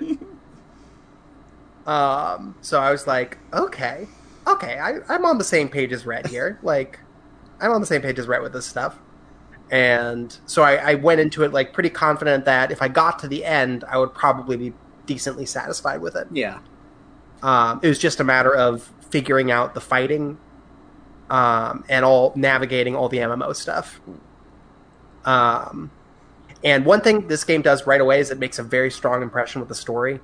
Um, all the cutscenes are just like really, really gorgeous They're and well amazing. Mm-hmm. The robots. Oh my god. The way the robots are animated in this is like next level. They're so Yeah. pretty. Um, it's so scary. They they set up a credible threat right away in the story. Oh yeah. Um, which is I, I, I was constantly comparing that in my head with Tales of Vesperia because it was the other big long RPG from around that time period I played. And Tales of Vesperia, I loved all the characters and really connected with them, but the story like never really set the stakes in a meaningful way. Yeah. Um, I didn't. I never really felt like anyone was growing in like except in sort of a loose, plotless way. hmm Like it felt like AU coffee shop coffee shop AU fanfic Oh, with the- was the general vibe yeah. and I respect that. Mhm. I get the I get why people connect with that, but that's not generally what I'm engaging with long form stories for. Yeah. Is extended light fluffy character interactions that are cute and nice and watching people kind of gently grow not from like big dramatic choices they're making but just sort of watching them change slowly over the course of 60 hours of fucking about. Um, and none of the act breaks really landed for me and the story and the the resolution was like oh that was cute. That was nice. Yeah. i like that. They they like they set up two characters as a rival as rivals and then they like never actually like clash. They never even though they're like completely ideologically divided. One's a cop and one's Yeah. antifa. But then they never actually like, they never actually like clash. That's- they're, they're pretty much always Really on each other's the whole game. I want to say, I want to say, I want to say, until Berseria, like you're not gonna really get real conflict in that series. Yeah. Like they they just you they want the game wants you to like both of them. Yeah, that's So- the problem. so they j- aren't willing to make any of them do anything that wrong and they're not willing to make them clash or fight that much. So that was my that was like the big disappointing thing to me with with Tales of Vesperia is that it was very much lacking that kind of real substantive conflict. Even the villain like is ultimately like a nice nice person that you like that, and then they they resolve things basically peacefully like it's a very warm it's very warm but it's very different from like trails' warmth which Yeah. cuts it with real drama there's nothing like you know trails sc chapter 6 ending on the beach Ooh. there's nothing like trails fc's ending Ooh. Yeah. uh, It's just very toothless. so yeah and and that's and i get the, the, why people connect with that but i never have Yeah. i've never been able to vibe with that kind of storytelling it just doesn't and that that so that left me feeling like i, I left i finished tales of vesperia with like a really big smile on my face and then like gradually got sou- more and more sour like what did i spend 60 hours on fuck Mm, yeah. um because the You- fighting you the should, fighting you should have played that game in 2020. clear i did but i should have played it in the real when we were when things were really Yeah. dark um so i so xenoblade sets the stakes right away in pretty in a pretty grim way and then things keep going from there and it introduces and it has genuinely scary villains and credible threats and the characters who have a clear idea of where they're coming from and what drives them. Mhm. They are not fleshed out emotionally in the same way that a Tales or a Trails character is because there are almost there are very few cutscenes in this game for a game of this scope. It is pretty much there are a lot of this game was like have a really dramatic, effective cutscene, and then you go around doing MMO stuff in a big ass map for two hours Yeah. and then really big dramatic cutscene and that and and then the because the MMO stuff does not have much like actual character Mhm. writing in it um it can't use Yeah. downtime to Oh. flesh out the characters Yeah. there's a there's basically not enough coffee shop AU content in this game like it's all big conflicts and the characters are all just kind of thin sketches as a result I think one of the biggest Uh, flaws in this game I remember is that there are those moments of like cute little character interactions, but they're all like locked behind your affinity being like super duper high. Oh yeah, that shit never freaks got me. one I exactly Like, you you like literally like never one. do any of them. Like I think I got one Yeah. in like the cave towards the start of the game at like level 70 and I was Mhm. like, "Oh, that was cute. I wish I could read the others." Like I don't understand that. Like Yeah, some of that, that, stuff, was a yeah, mistake. it's, it's like it's there, but it's so buried, like Xeno, between kind of of- behind grinding and MMO stuff. a lot of the way that game Mhm. is structured and how it deals with its story stuff feels like a reaction to the way some people reacted to what Xenosaga was. And that, that those games are big on cutscenes and talking and character interactions. Um, and th- that game feels pretty reactionary. Mm. to that. Yeah. Like this is very much gameplay. Like Yeah. there's a lot of MMO fighting. There's a lot of fighting Uh, in this game. There is so much fucking fighting in this game. Um, another thing Rhett told me going into it was that the bosses were very felt very substantial to him. Like you repeatedly got like you hated the fighting, but all the bosses were really hard. So you kind of liked the fighting because every big story victory felt meaningful to you, Right. and right up to the end of Especially-. Especially that last third of the game or so, like from you know from where I picked it up, and like every boss at that point just kicked my ass. Yeah, which is basically my experience. Like they, especially right right near the end, I had to I had to grind for Oh. like two hours to beat the final boss, and that felt kind of good in a way. Except for the part where you got to the final boss and then had to back out because it's a point of no return, so you had to reload your save. Mhm. That felt seemed like it felt would have felt pretty awful. I stopped for the night at Yeah. that point. Yeah, that would have been my to it stop the point too. Uh, yep, I was like, well, um, and I went up two levels, and then I Yeah. did, and I did again, and I won. That last dungeon, though, I Um, spent so long in there just making sure I was ready. Yeah, that's that's wise. I should have waited, maybe done a little bit harder. I did. The thing is, I did do a little like grinding and prep, and Yeah. it just wasn't It enough. enough. Did you try playing as Melia? Uh, no, I caught Riki instead. Hey, Polly, I heard you That's- really love the Nopon. See, this is why I don't think I can ever play these games. It's because I fucking hate Nopons. I cannot stand them. They are the worst fucking cre Like, God, get out of my fucking. gr- I hate them so. They're hilarious. I have such a hatred and disdain for them. Anytime one is on screen, I literally want to chew rocks. Just Jesus Christ. Hey, John, you want to? You know how Uh, Riki's like actually really cool.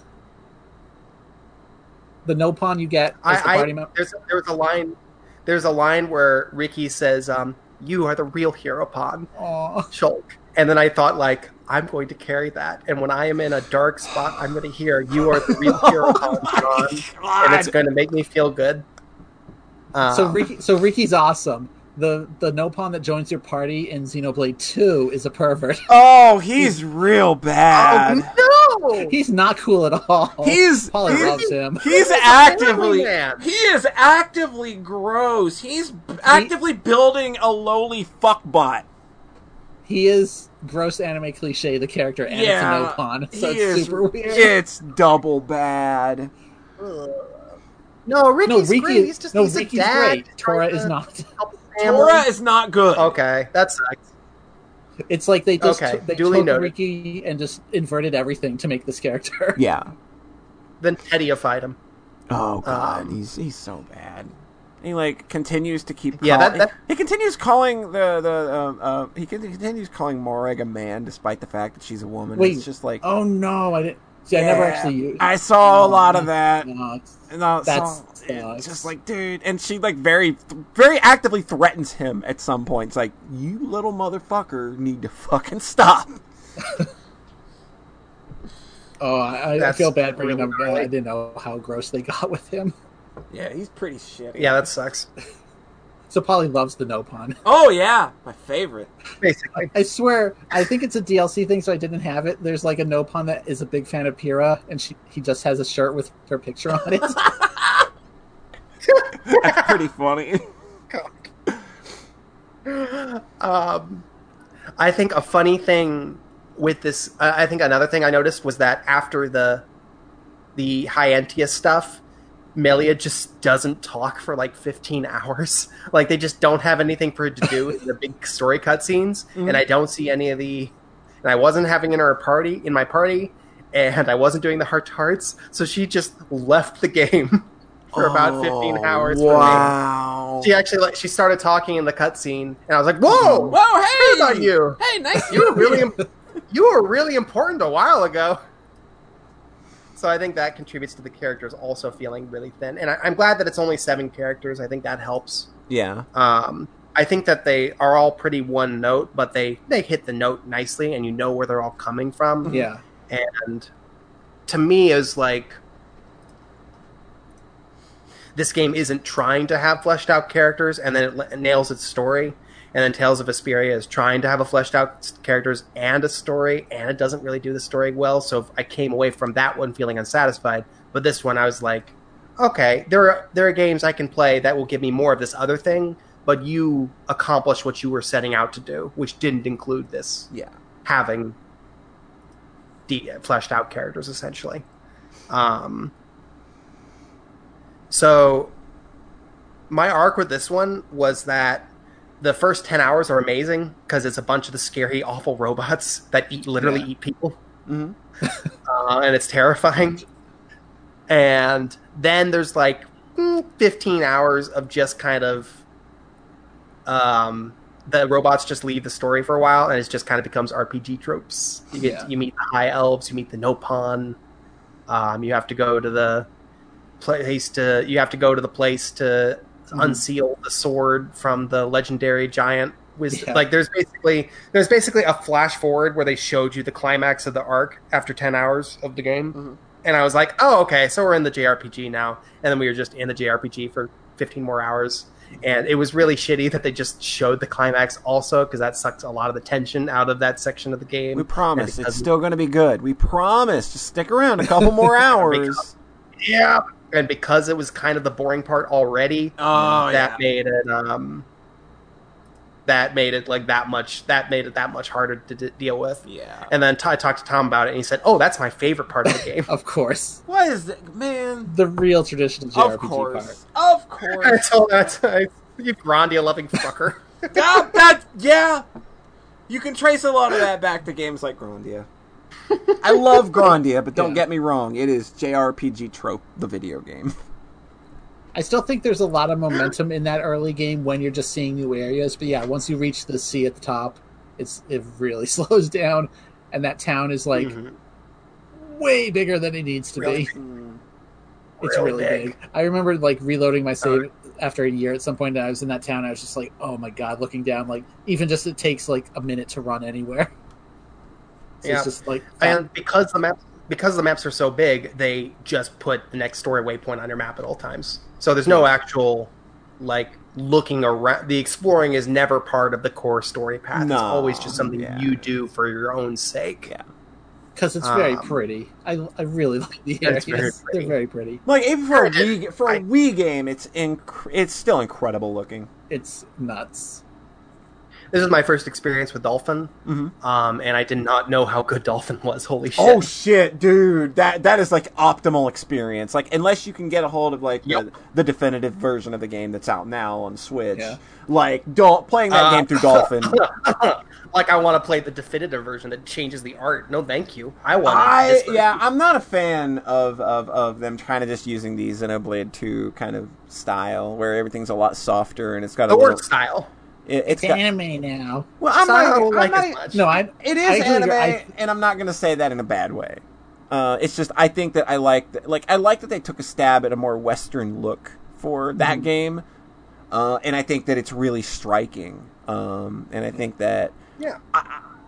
it's just me. I don't think that those designs transferred well uh, to the Yeah. new uh, version of the game.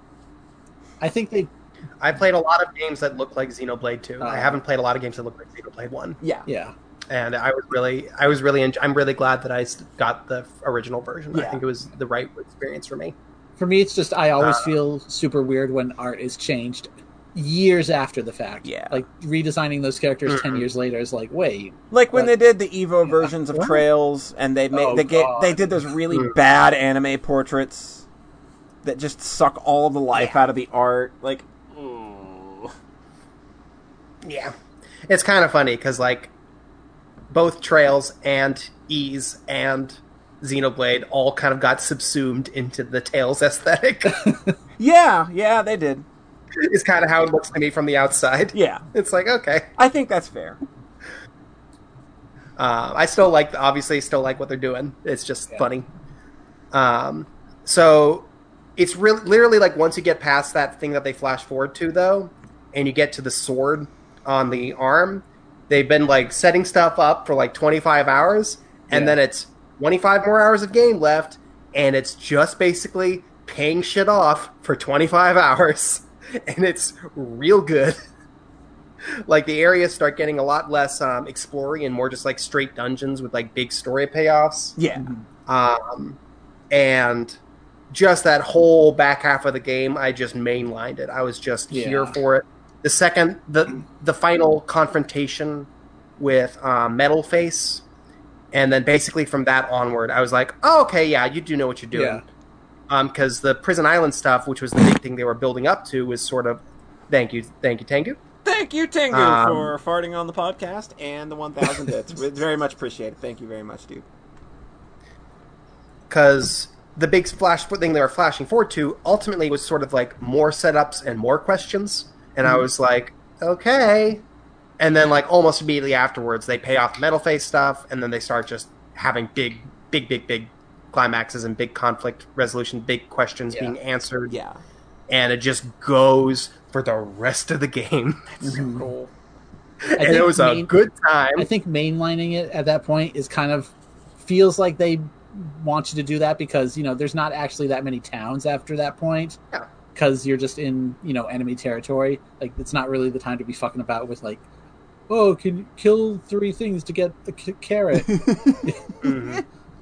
And the thing is, I um I enjoyed some of those quests. Like I would just get every quest and then just wander around exploring and killing stuff for a little while, and I'd get like half the quest done. yeah.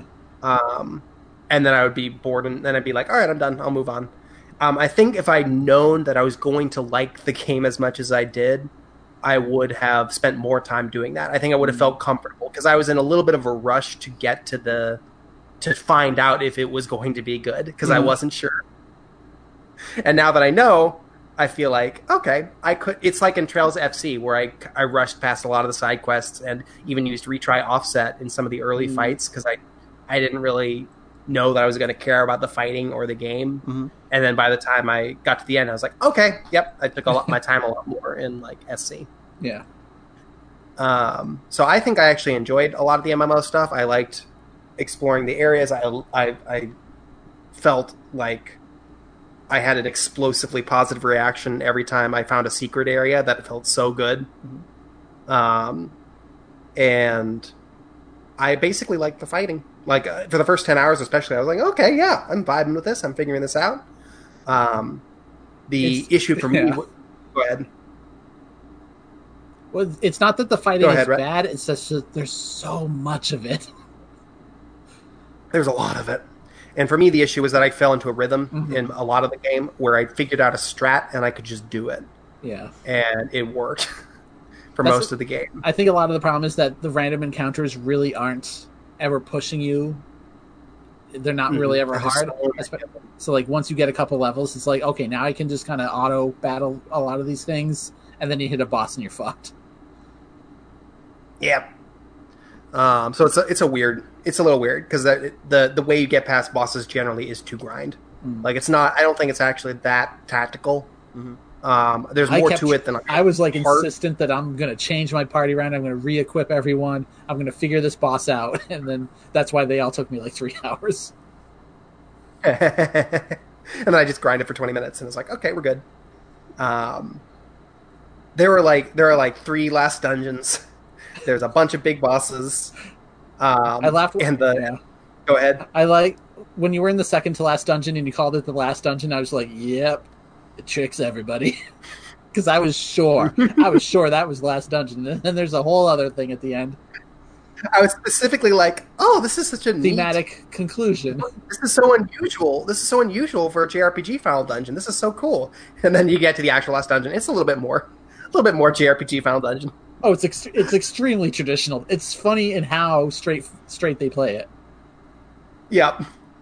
Um, there, uh, the the ex- the climax with Emi- Emil was that Emil? Egil, I, I, I think. Egil um, is very well done, and that Yeah. has probably the singularly most exciting moment in the game for me. Yeah, it's Uh, real good. like It's real good. the game could have ended there with that, and you'd still feel pretty good about Mhm. it. I think, that, but then it Uh, goes beyond. Because it plays it plays into the language of the game in an extremely cool, well done way. They they they mix the story and the fighting in a way that made me very happy. It's mixing the setting and the future vision stuff, so it's paying off Mhm. like a lot of things right there. Mm. The last final boss also has a payoff involving the future vision stuff that it's extremely satisfying. Cool. Uh, just not as explosive. Yeah, Um, so I got to the end of the story and I was really satisfied. This game goes very hard. Um, I think I, And- I think I said like no one has ever finished this game because nobody talked about the ending that goes the hardest of anything ever. Yes.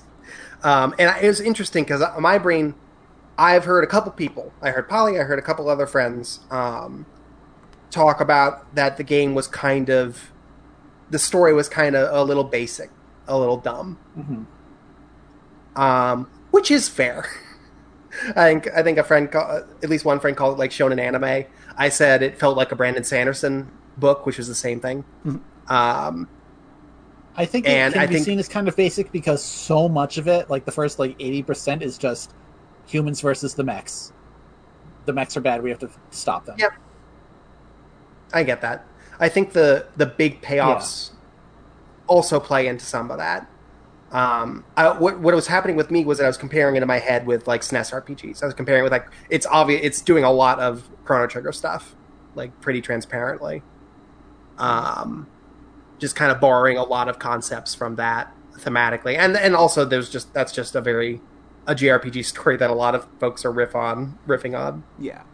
Um, and I think the for me the big, like I don't think Chrono Trigger or FF6 or whatnot are that much, are that much smarter than like what this is doing. Yeah.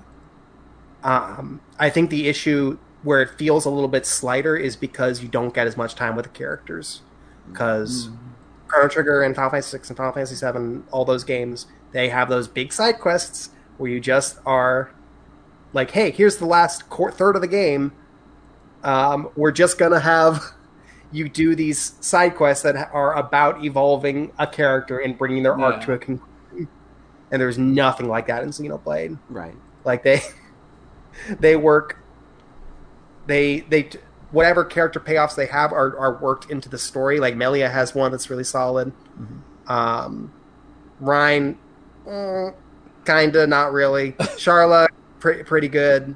Riki, nah. Mm-mm. Um,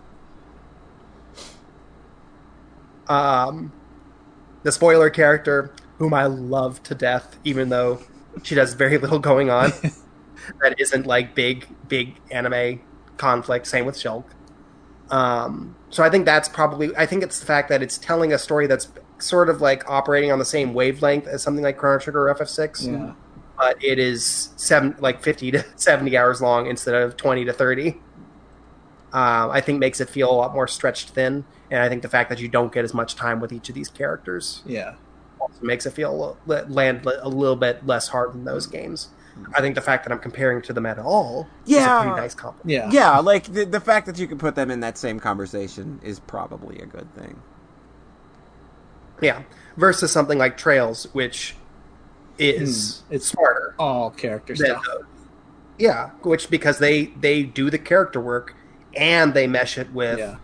a really substantive JRPG story, traditional JRPG story, and then have another story after the JRPG story that just, hey, let's unpack all that. Oh boy. Let's have 60 hours of really intimate character work, like all JRPGs do, Yeah. along with some strong payoffs and a big climactic last dungeon. right. Um, so that's that's where it fits in the echelon for me. Mm-hmm. Is like this doesn't work for me as well as like the the big the big like SNES and PS1 games because it's way longer, um, and because of the MMO structure, it's just the the story is stretched a lot more thin. Yeah. Um, I think the story that's there is basically rock solid. Yeah. I, I really loved it. I really loved all the payoffs. Um, and then I'd probably put Trails like like to the side or slightly above those games because while Trails is much longer, it spends all of that extra length doing that character work. Yeah. Um, so I really liked it, and I immediately started Xenogears, Amazing. and I'm eight hours in, There you go. which is fun. A new record. And it's funny, you're- and it's funny, and it's funny because Xenogears is a PS1 RPG, Mhm. um, so it's way more of an actual. It's way more RPG where you're you can actually talk to every explore the whole town and not get bored Yeah. and talk to everybody, Yeah. and you have to find your own objective. Mm. And also, Xenogears is much weirder, as I understand it, which is Oh, what. I was kind of aching for, Yeah. especially at the halfway point at Xenoblade. I was like, this is this feels more like a Grandia or a Lu- or like what I'd expect from or from one of those Yeah. what I expect from something with Xeno in the name. Yeah. Um, so I'm really ready for weird train wreck. Yeah. Like that's what you can. that's what I would call Xenogears. It is a weird train wreck of a game, but I love it. Yeah. Versus Xenoblade, which is like really solid, but then I think that comes from, in some ways, sort of a lack of ambition. Yeah, it, it's sense. it's what you expect. Yeah. Which, well, it's not quite that because I don't expect uh, any RPG I sit down with to be this good at what well, it's doing. okay, good point. Like, like Tale, like especially after Tales of Vesperia and Alliance Alive, I played both of those, and I was like, I got to the end, and I was like, all right, you didn't really, didn't really Hmm. stick the landing, but I still basically had a good time. And I played a lot of RPGs that are like that, where Hmm. it's like, okay, didn't really get all the way there, but you know, I, I still had a good time all in all. Um, and this just solid. So I really appreciated that about it. And while I do want to get Weird Xeno first, I do also want to play the later Xenoblade games too. Nice. Cool. That's that's basically everything. Any questions about my Xenoblade experience? Um. I think Xenoblade 2 is better at character stuff Yeah, because I think Xenoblade it's more 1 interwoven. It's more interwoven Yeah. into the story. Xenoblade 1 just has this momentum basically the entire second half of the game where there's not really any downtime for them. Yeah. And I think Xenoblade Mhm. 2 just has more scenes that are just characters interacting and chilling and talking to each other. I because I remember like the solidity. I remember near the end of Xenoblade 1 I was just thinking like, man, Reyn is the best friend ever cuz he's been standing in front of me taking hits for 40 hours and I don't even know why he's here anymore cuz he hasn't done anything in the story the whole time. He's just He helps Sharla. I guess. He, He- just He has like he has like a nice bro moment with her husband. He's like, "Don't worry, I'll take care of her." It's really weird. also, he slaps Sharla, which sucks. uh Oh. Forgot about that. Oh, good. Yeah, that they like cut away for a second. Like, no, no, you can't cut away and have that make it okay. Actually, no, game. that, was doesn't. That doesn't. yeah. That feels more like a Nintendo concession, where like, no, you we're not letting you show that. Oh my god. So that was a that was a I forgot to mention that. I was like, oh, that's that's gnarly. Um, but yeah, that that is um. poor poor Reyn, poor Melia, poor Riki. Basically everyone but um, Shulk and the damn it, uh, Shulk and the spoiler character. um, Bleep that. Nailed it. uh, nailed it. Um, they play like a really core part in the in the climax and whatnot. And everyone else is just kind of along for the ride. Yeah. Along for the ride is Um, definitely like Riki. yeah. Yes. and like Tales of Vesperia was much better about that because they were like filling in all this details about these characters and whatnot. So it, that, that was it's just kind of fun, like comparing this experience versus all these other long form experiences because in so many ways they are taking you on the same journey, Yeah. and it's just these little bits of the specifics of how they do it that make or break it in a lot of ways, Mhm. and that's that that kind of distinction is really interesting to me. Cool. Cool. Yeah, since Xenoblade, that was my only thing. Yeah. Oh, It's a big thing. It took you a Yeah, month. like it. That yeah, like hey, look, you took a three-year journey in a month. hmm W- There's A game that nobody has finished. no, there's three people, you, There's me, and Jetstorm. Yeah, three people have finished Yep. this video game now. Yeah. You've joined an elite club. They called it. It's. I That's think why they it's called still it a- Xeno's genuinely. I think it's a pretty elite club. maybe the remaster will get some more people to finish it, Hmm. or they will bounce off the game for a third time.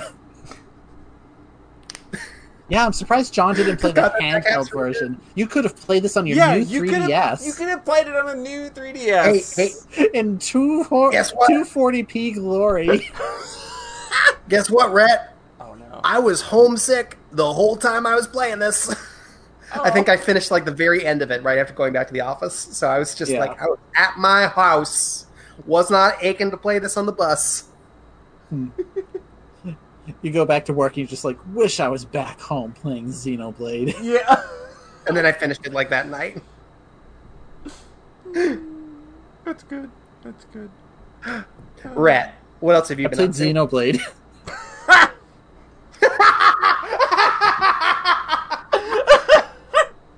This is true. You did. I forgot. it's your fault. Oh, I was waiting for this transition the whole time. Yeah, yeah. Mm-hmm. Because I knew what Thanks Rhett's next thing was, and I loved that it tied so seamlessly. I know that was a long. I know that was a long one. Thank you.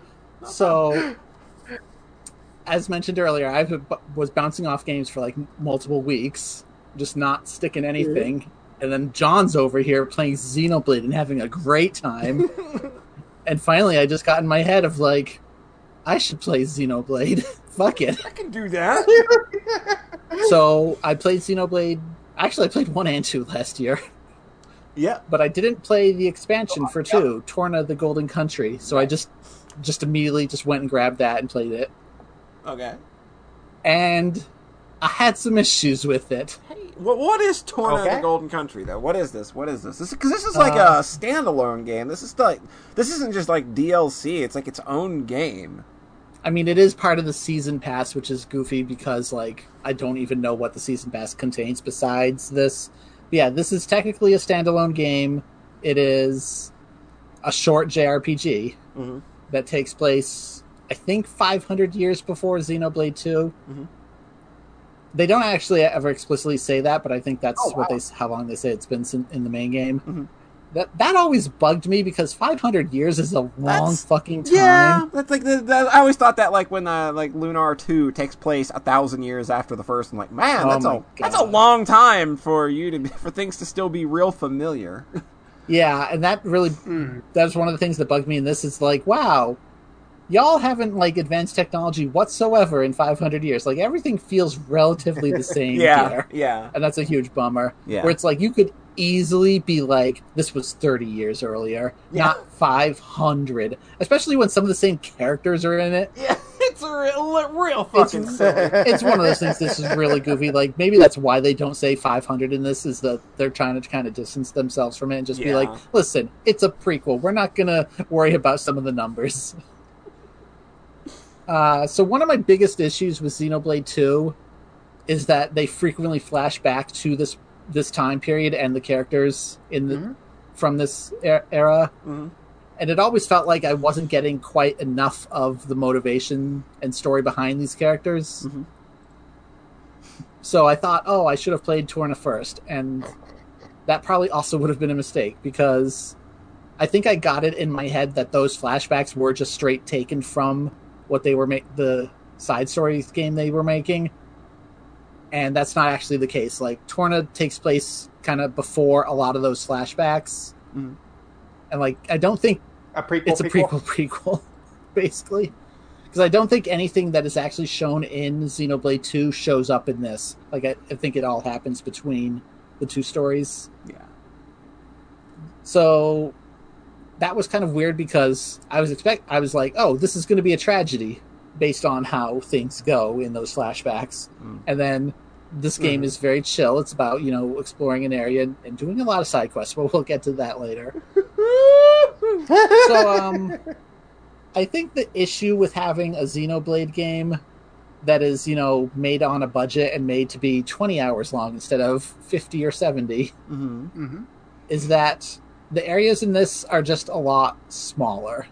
They don't have that grand epic scope that especially the first game but then a lot of the second game has hmm like especially the, like the first third of this i was just kind of like yep this sure is a very pretty hallway Like you start in a forest and it's just kind of one path that heads north, and it's just like, oh, this is a little bit different for a Xeno game. Mhm. The other thing is that the new area you're exploring in this, which is Torna itself, the country, it's it's a forest, a desert, and some green fields. It's all just kind of very standard Mm. compared Standard, standard Xenoblade. Xenoblade. Whereas the actual Mhm. Xenoblade 2 game, they get pretty wild with some of the designs. And the what makes it worse Cool. is that the one area from the first game or from Xenoblade 2 that you go back to in this is the green hill Oh, rolling like rolling hills Yeah, green forest area. I think it's called Gormott. Yeah, Like, Gormott. kind of not not the great greatest name.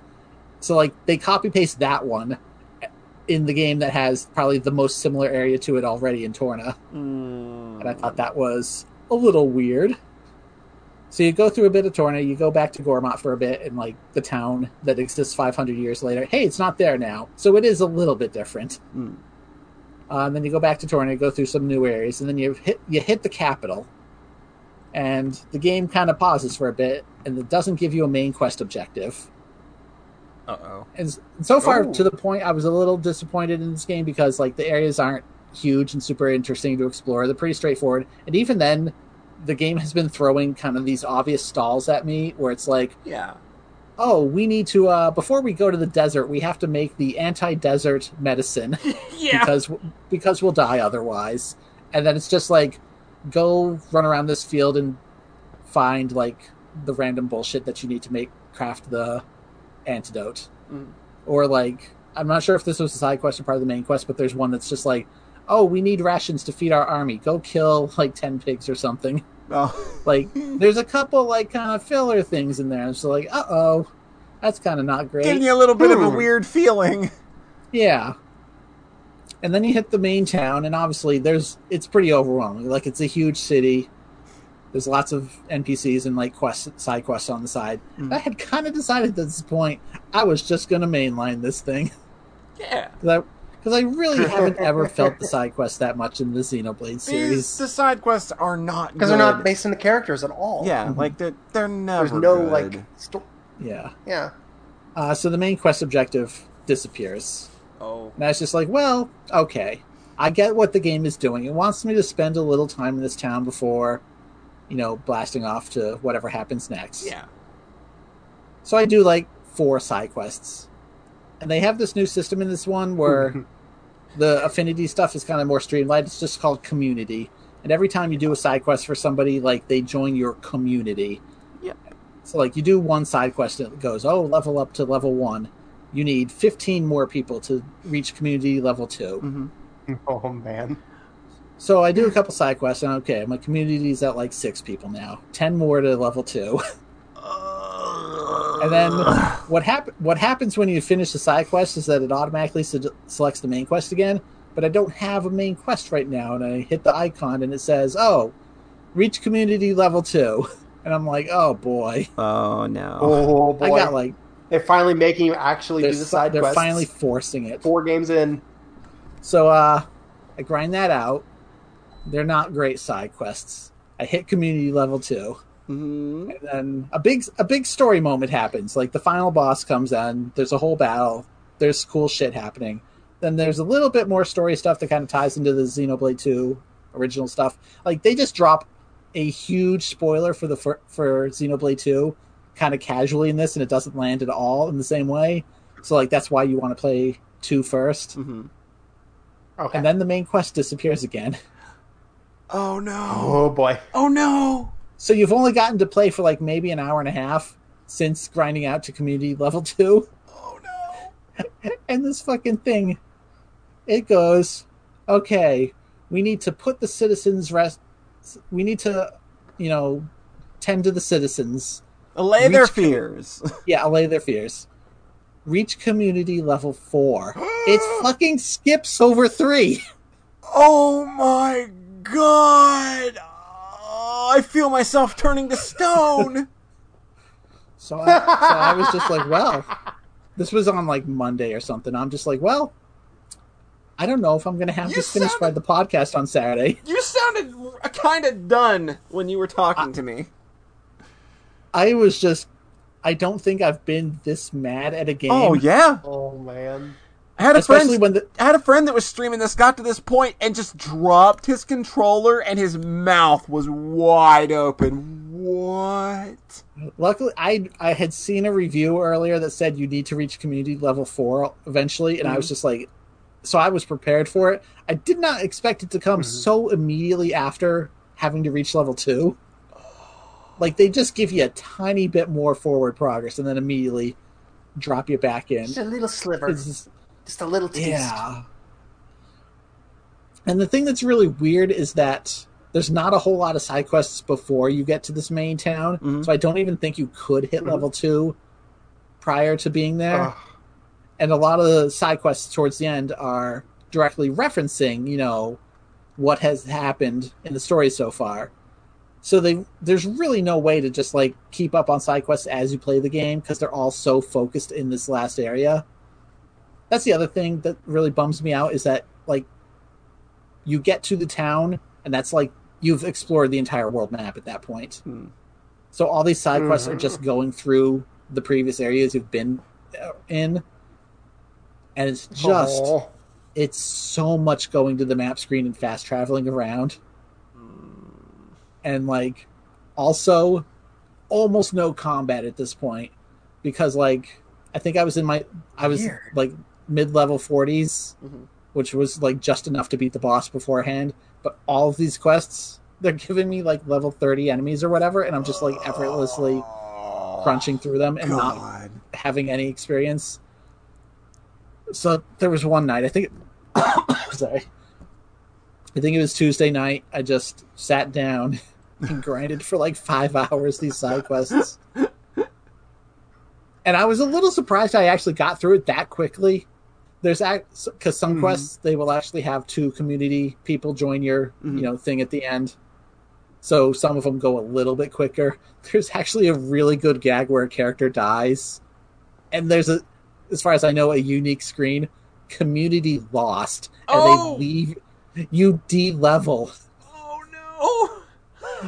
I just I just started laughing at that point because I thought it was a gag, and it, and then it totally is. He comes back. He he didn't actually die. Oh my god, that's really good. So at the end, so at the end of that quest, he joins your community again, and then two other people join, so you get three at once. And I was just like, "Oh yeah!" Okay, that's a good payoff. It was very funny. It's like I get what they're going for, and I think because like once you're by, once you're past three and into the community level four, like the the side quests continue to reference each other, Mhm. and like you feel like there is like still some amount of forward progress in the story. Mhm. I just think in general these aren't they aren't particularly well written, and you're not doing interesting things because you're just it's a whole lot of fast traveling or just gathering or just crafting. It's just like all the least interesting things you could possibly be doing. It's not exploring and it's not combat. You know? It's like the last thing you Uh. come to one of these games for is, man, I can't wait to go. I can't wait to go run past nodes and pick up items. I got so lucky. That's specifically that's specifically what I was cool about with the side quest stuff. And one was like, oh, okay, so this is just an excuse to explore and fight. Yeah. I wanted to do those things anyway. Yeah. This is like we need you to craft this very specific item that yeah, but then you have to go to these crafting the resource nodes Yeah. and just get lucky with the drops. Ooh. Oh, And then I remember looking up one is like, okay, I need this and this, and then like they immediately dropped, and like the, the first two nodes I checked, and I was just like, wow, that could have been really annoying. I got lucky there, huh? yeah. oh my god. There was one like specific type of node that I knew was near a fast travel point, so I just reloaded it like Yeah. three times to get what I wanted. Like Ys Eight has a similar system where like you've got crafting and you've got to do, go through the nodes, but the nodes always give you just like bucket loads of shit. Yeah, but in this, it's it's like randomized. You couldn't even look up a guide like or be oh. like, oh, this has a twenty percent chance to drop here. That's garbage. So like it wasn't, but it never really roadblocked me. It was just like this It's just- isn't fun. yeah, this like, isn't fun. It's shitty busy work that nobody who who tested this was like, "Oh, that's my favorite part." Like it's literally think- like you can't be more transparent that you're padding Yeah. out your game time. I think if if the stories were just written a little better Yeah. and maybe you know I don't know, voice acted or something. They're just very dry in their delivery. There's good side quests. There are games with good side quests. Yeah. The funny thing is that right before buying Torna, I reinstalled Witcher 3 thinking, "Oh, I'll just Yep, run around and do my some brain went. I'll just run around and do some side quests." and then after playing Torna, I'm just like, "No, no more side quests." so I had Because like the, the the ones in Witcher Three have writing. yeah, they're in them. amazing. I remember the probably should actually Lightning. check it out now that I downloaded like 70 gig game again.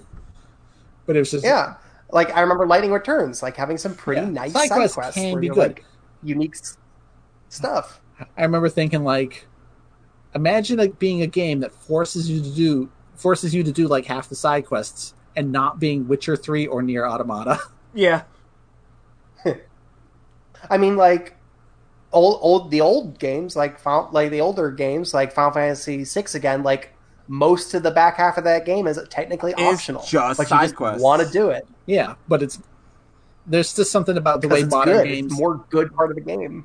the way modern games like label side quests Yeah. as like It's literally Side throwaway content. trash. yeah, and like the production values are just not the same. No. the expectation is no longer that the average player will want to just fully do everything Yeah. Yeah. unless you're like Ys Eight the expectation is that all right the average player is going to do this little bit of the game and then we'll have all this other stuff for you know the people that really Hmm. like 100%ing stuff and playing the same game for 200 hours we'll Yeah. give them this all this The, extra stuff the people that will freak out if we release a JRPG that you can beat in 10 hours. Yeah. Because Yeah, otherwise, exactly. w- without this gate, this game's really breezy. Like you level up really fast. Mhm. You know, Mhm. it's a it's a condensed Xenoblade experience, and I could understand the appeal of that. Oh, so I will give this game one positive. Uh, they refined the combat a bit from Xenoblade Two in a way I think is really nice and should have been in the original game. Is that Mhm. in Xenoblade Two, you have these you have character pairs, drivers and blades. So your main character Rex is a driver, and Pyra is a blade, which means she literally stands behind him in combat and just focus it. I saw. I, I looked at Xenoblade 2 combat footage finally, like recently, and I saw that. I was like, "Wait, she just stands She there, just stands Just, there. like Yep. pushing, funneling energy into him." I was like, "This is Yep. so silly looking." Yep. Yeah. So Torna fixes that. In, in Torna, Okay. you switch characters and can play as the Blades finally. Yeah, So that's that, that should have been that should have been a thing in the original, but I think that that Yeah. game is so weighed down by systems that why add one more thing? Like at this point, like that game's almost to the almost to the tipping point of having too many Mm-hmm. Yeah. systems. So that's probably why. Because in the original game, though, like you can switch between three weapons. So in this, you're just switching bet- between three team members. Yeah. So it, it actually functions like exactly the same. It's just in the aesthetics that are way better this way. Because now Mhm. you can play as Brigid, and that's fun. And I played as her a whole lot because she rules. yes. And you know, I think people really like this one as well because you can play as Mythra finally. Yeah. She doesn't Yeah. not not just having her stand behind Rex giving him energy. yeah, it's real silly. So that's nice. It's it's mm-hmm. one of those things that I didn't look up Xenoblade combat, mm-hmm. Xenoblade Two combat, when I realized like, oh, you're just never actually going to get to directly control them. That sucks. Yeah. what the hell? Yeah. So so this is a change I really like. And I don't think they ever give any sort of story explanation for it. It's just how it is in this one. But so back to the side quest grind though. I, so I spent like five hours fucking doing side quests on Tuesday night. I was just like, okay. I'm also a little disappointed with where the story's been going so far. You better knock it out of the park, game, for that for the finale. And Mhm. at this point, I was also like, I wonder if there ev- is even going to be a final dungeon, or there it's just going to be okay, final boss time, end of game. Because you know when when you put content behind such a stupid grind, you might be thinking that people You have to wonder. might be people might not actually bother to see it. yeah, yeah. Uh, there is a final dungeon. It's not particularly amazing. It actually reminded me a lot of Xenoblade One in a cool way. hmm hmm And then there's a final boss fight, and this game fucking nails the ending. There we go. Yeah. they do a thing in the final boss that I just love for the sheer audacity of it is they basically they do a similar set piece to Bayonetta 2. In Bayonetta 2, there's a fight where you, as Bayonetta, are fighting a human sized enemy, and then in the background, Lady Butterfly is fighting a, you know, kaiju sized Yeah. angel. Yeah. They basically do something exactly the same in this, and the gameplay conceit is that instead of your team gauge raising up like the three bar thing, when you press start to activate that, it causes the background things will happen. That's it's basically, cool. It's so cool, and it's like I realized like it's integrating Xenoblade cutscenes into the gameplay, Yeah. and, and Xenoblade cutscenes are the fucking best in the world. Which sounds like it sounds like that really really cool moment from Xenoblade One, kind of expanding that. The one I mentioned. I think the one in Xenoblade One is final actually cooler, but this gets close. Oh, yeah. Yeah. Uh, cool. So yeah, and Channeling some of that energy. it's a lot of that energy. The final boss is ridiculous. He has like billion HP or something. Like the fight might have actually gone on a little too long, but I mm-hmm. was I was very pleased with it. And then the ending went hard enough in a way that I wanted from this, mm-hmm. even though it wasn't actually repeating those moments that you see flashed to in Xenoblade Two. So I had so I was like I was kind of mad that this ended on such a good note that I couldn't just write it off entirely. Uh, because Because I because I remember the voice in my head when I was grinding those side quests was like going to be basically I can't unrecommend this game enough. Yeah. I was so mad at it. I was like flashing back to the Socks Make People Sexy Most Disappointing Games of All Time list and thinking I was going to go add this to it. Oh wow! a 'Cause I just- retroactive ten years later edition. I just don't think I'd ever felt so lied to by a game where it just asked me to grind side quests for five hours. But then it ends really good, and I was just like so conflicted. Damn it. So I, w- I would recommend Torna just be aware of what you're getting into. Hmm. Okay. Because yeah, I'm still like, yeah, I can see playing that. I'm like, yeah, I can do that grind. I can do that. It's it's a challenging piece of media because of some of the bullshit mm-hmm. pulls. Yeah, yeah. So Excellent. Polly, Yo, I'm all done. all right, you're all All done. right, John's the all Xenoblade done. Power Hour is complete. the complete. Xenoblade Yeah. Power Hour has concluded. Oh, so one. Sorry, I said I was done. John finished Xenoblade and then immediately started Xenogears. Yeah. I finished Xenoblade Torna and then immediately resumed playing Tokyo Mirage Sessions. Okay. Uh huh. Okay. Oh. It's that Cool. energy of here's a game All I put, here's a JRPG I shelved. Yeah, I'm going like, to get back let's- to it. Z- let's- Xenoblade is going to give back Yeah. when it has taken. Yeah. well, that's good. That's good. I hear nothing but good about that game. I watched somebody play through a majority of it. Seemed fun. So Oh, nice. you're in for a good time. Yeah. Cool. All right. So I guess this Zeno, Zeno the Zeno Power Hour has concluded. I will wrap Yep. things up with everybody's favorite, a visual novel. I played Yay! One, played one of those. They say like I'll, I'll bring the energy in the house back down to kill this pro- to, pick, to kill this podcast properly. Um, so I The, played the long games that are just a bunch of good story instead of having a bunch of bullshit Yeah. right, separating right. out the story. Right, right, right. So, so like you know, just a game with Cool. a lot of stories. So I played Steins Gate Linear Bounded Phenogram. Okay. So this is a how cool this wind li- up treating you? this is a cool little freebie that you get for picking up Steins Gate Elite on both the PS4 and the PC.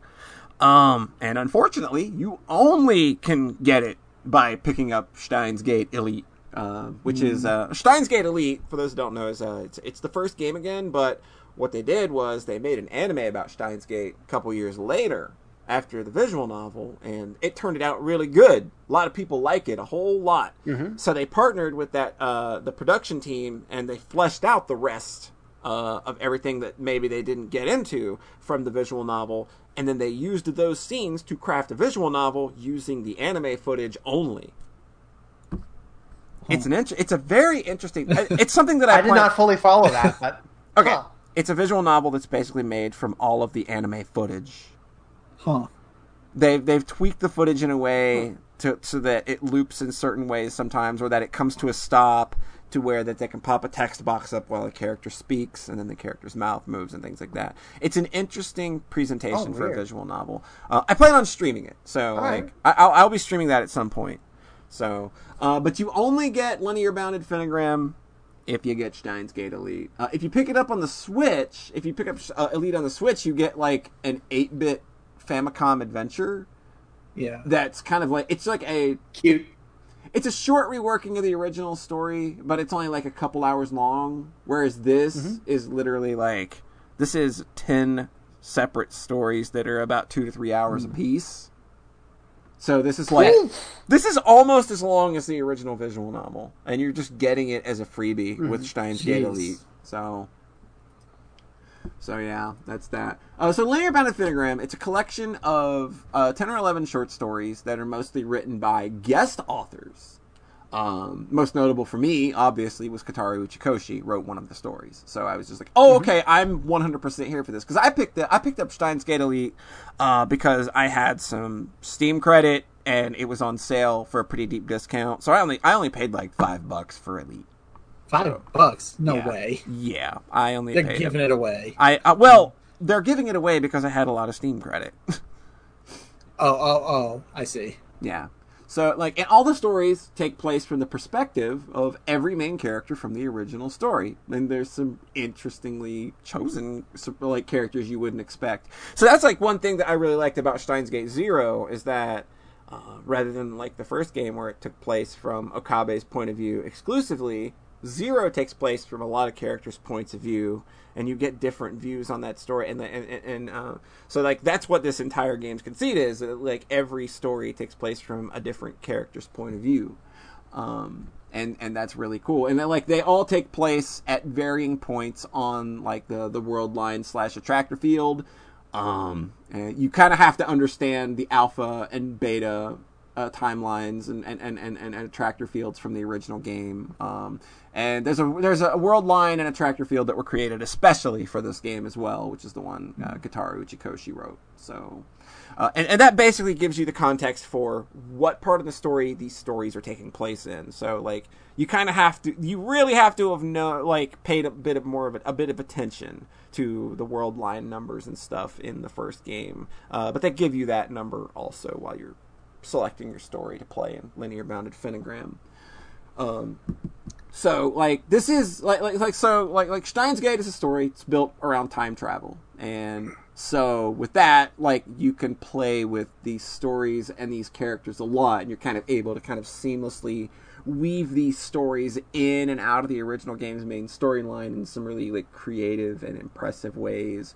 So like each story is its own little two to three hour self-contained episode that can easily like you can easily just kind of like sit down play one and be done for like i played through this just like every night that i played it was just a separate story and i was done for the night so it's like Cool. That that definitely seems like a neat, interesting, probably the best way to play it. yeah like you just just like letting those stories like letting those stories land and then just like because a lot of these stories like they they do have those moments where it's just like oh like i i took some time to think about this story afterward and it's just like oh that really hits a different way when i think about it in the context of both what just happened and the original story. Oh my god there's a lot of oh my god in this game like it happened more than i thought it would like because the the, the, stories are just shockingly well written um like the, the people that were writing these stories were very very cognizant of that original story and respecting it um, and paying these stories, these individual stories off in their own ways, where you can fuck around with time travel, um, and, and you can still make it uh, really interesting. And uh, despite the fact that the characters are all being handled by people like the like the voices still remain the same, like everybody, everything still feels in line. Nothing feels amiss because other people. Um, are writing these characters, and I think the most fun is when like the the, the writers are taking liberties uh, with the characters, or you get to see a side of these characters that weren't presented to the player in the original game. Um, like their their thoughts on how something was playing out from the original timeline uh, and things like that. Like that stuff is real interesting, and you get a lot of really like sentimental or just like happy or really really sad moments uh, that come from like understanding how certain moments are really actually gutting this character on the inside, but in the original they were really just stand up and stoic about it, um, and that's really really cool. Um, and and, and um, all the all the stories that take place in, in, in world lines that are unique to this game are all very good too. Uh, with characters that's just like I I didn't know that you could write a very good story from Mister Braun's point of view, for example. like he's the he's the di- he's the guy that owns the CRT shop. Uh, where the, the the main characters are renting their lab from, and it's like they end up telling this really cute story about him trying to connect with his daughter uh, after after winning the lottery because he's like, well, what can I do to make this place like better for my daughter? And it's just like they tell this little three hour story of him doing everything he can, and it's just like, well, we didn't get it right this time. Let's use the time machine and try again. Oh boy. And it's like, and it's got such a, such a warm and, and, and cute little ending. Um, uh, but I think like the best part is just like I didn't realize like I knew that I liked these characters in this world a lot. But I didn't realize how much I liked and loved them until like it was kind of presented to me in this format where you kind of get to live in these characters a little bit. Like you don't get to live in Mayuri's head uh, in the original game for a little bit, uh, and and like see see kind of like the some of the like the late game parts of Steins Gate where there's there there's conflict that arises and and how uh, a situation between uh, Mayuri and, and Chris gets solved, uh, and it's just like, oh, it's so gut wrenching, like, and it hurts so much. Um, but I mean, it's just a damn nice little collection of short stories that I like a whole lot, and, and, and I think that like Cool.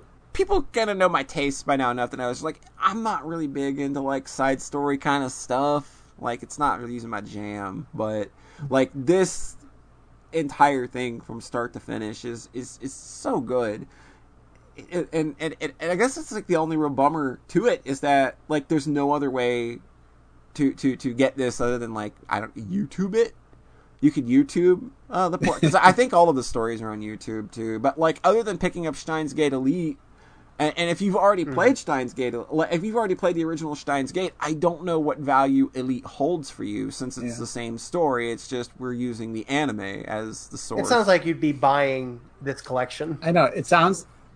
It sounds like you'd be buying this collection by purchasing Yeah, it Steins sounds Gate like this is just worth. and it's like it sounds like it's like its own. twenty to thirty hours. So Yeah, I think that this is honestly uh, a worthwhile pickup. Um, like, and it's even better if you don't have Steins Gate or haven't read the original visual novel. Then, like, okay, fine. Like, you get to play an interesting like version of Steins yeah. Gate. So it's just like, yeah, you don't like it. It's still got all of the same content of the original. It's just presented in a different way. Um, so I would word it as just like linear bounded phenogram comes with copy of Steins Gate Elite. Yeah, like that would be like you think that would be the way they'd handle it because like the funny thing is, is like you can get the other weird short story um collection which is like a, a weird dating sim where all the characters are kind of taken out of whack and they're just Oh, clear they're clearly yeah. just having a lot of fun with that. Like you can buy that separately. But you can't get linear bounded phonog- Huh. any other way uh, than picking up. And like, I think that like like for my taste and what I know and enjoy about Steins Gate, like I think that like sixty bucks for this and like the original game, I think that's totally worth it because like I said, like this is like twenty to thirty hours of really good short Yeah. stories that you can enjoy after that or after Steins Gate Zero. Um there's just a like there's not content on this thing that I would skip at all. Like it's just all good. Like the, all of the It's all- that's stories. it's really all good. impressive. Polly, there was one story we were nervous. about before- Okay. Oh no. Oh no. There's a character named Luka, and uh, whether that character is trans or not is kind of based on the story slash world line you're in, and how that character is treated is in this series is a big old asterisk that I give people going into this series anyway. Um, her her storyline in this thing is named Hermaphrodite, Hermaphroditus in the labyrinth, and it's just like really. Really? Did you? Was that necessary? But the story in and of itself is actually really good.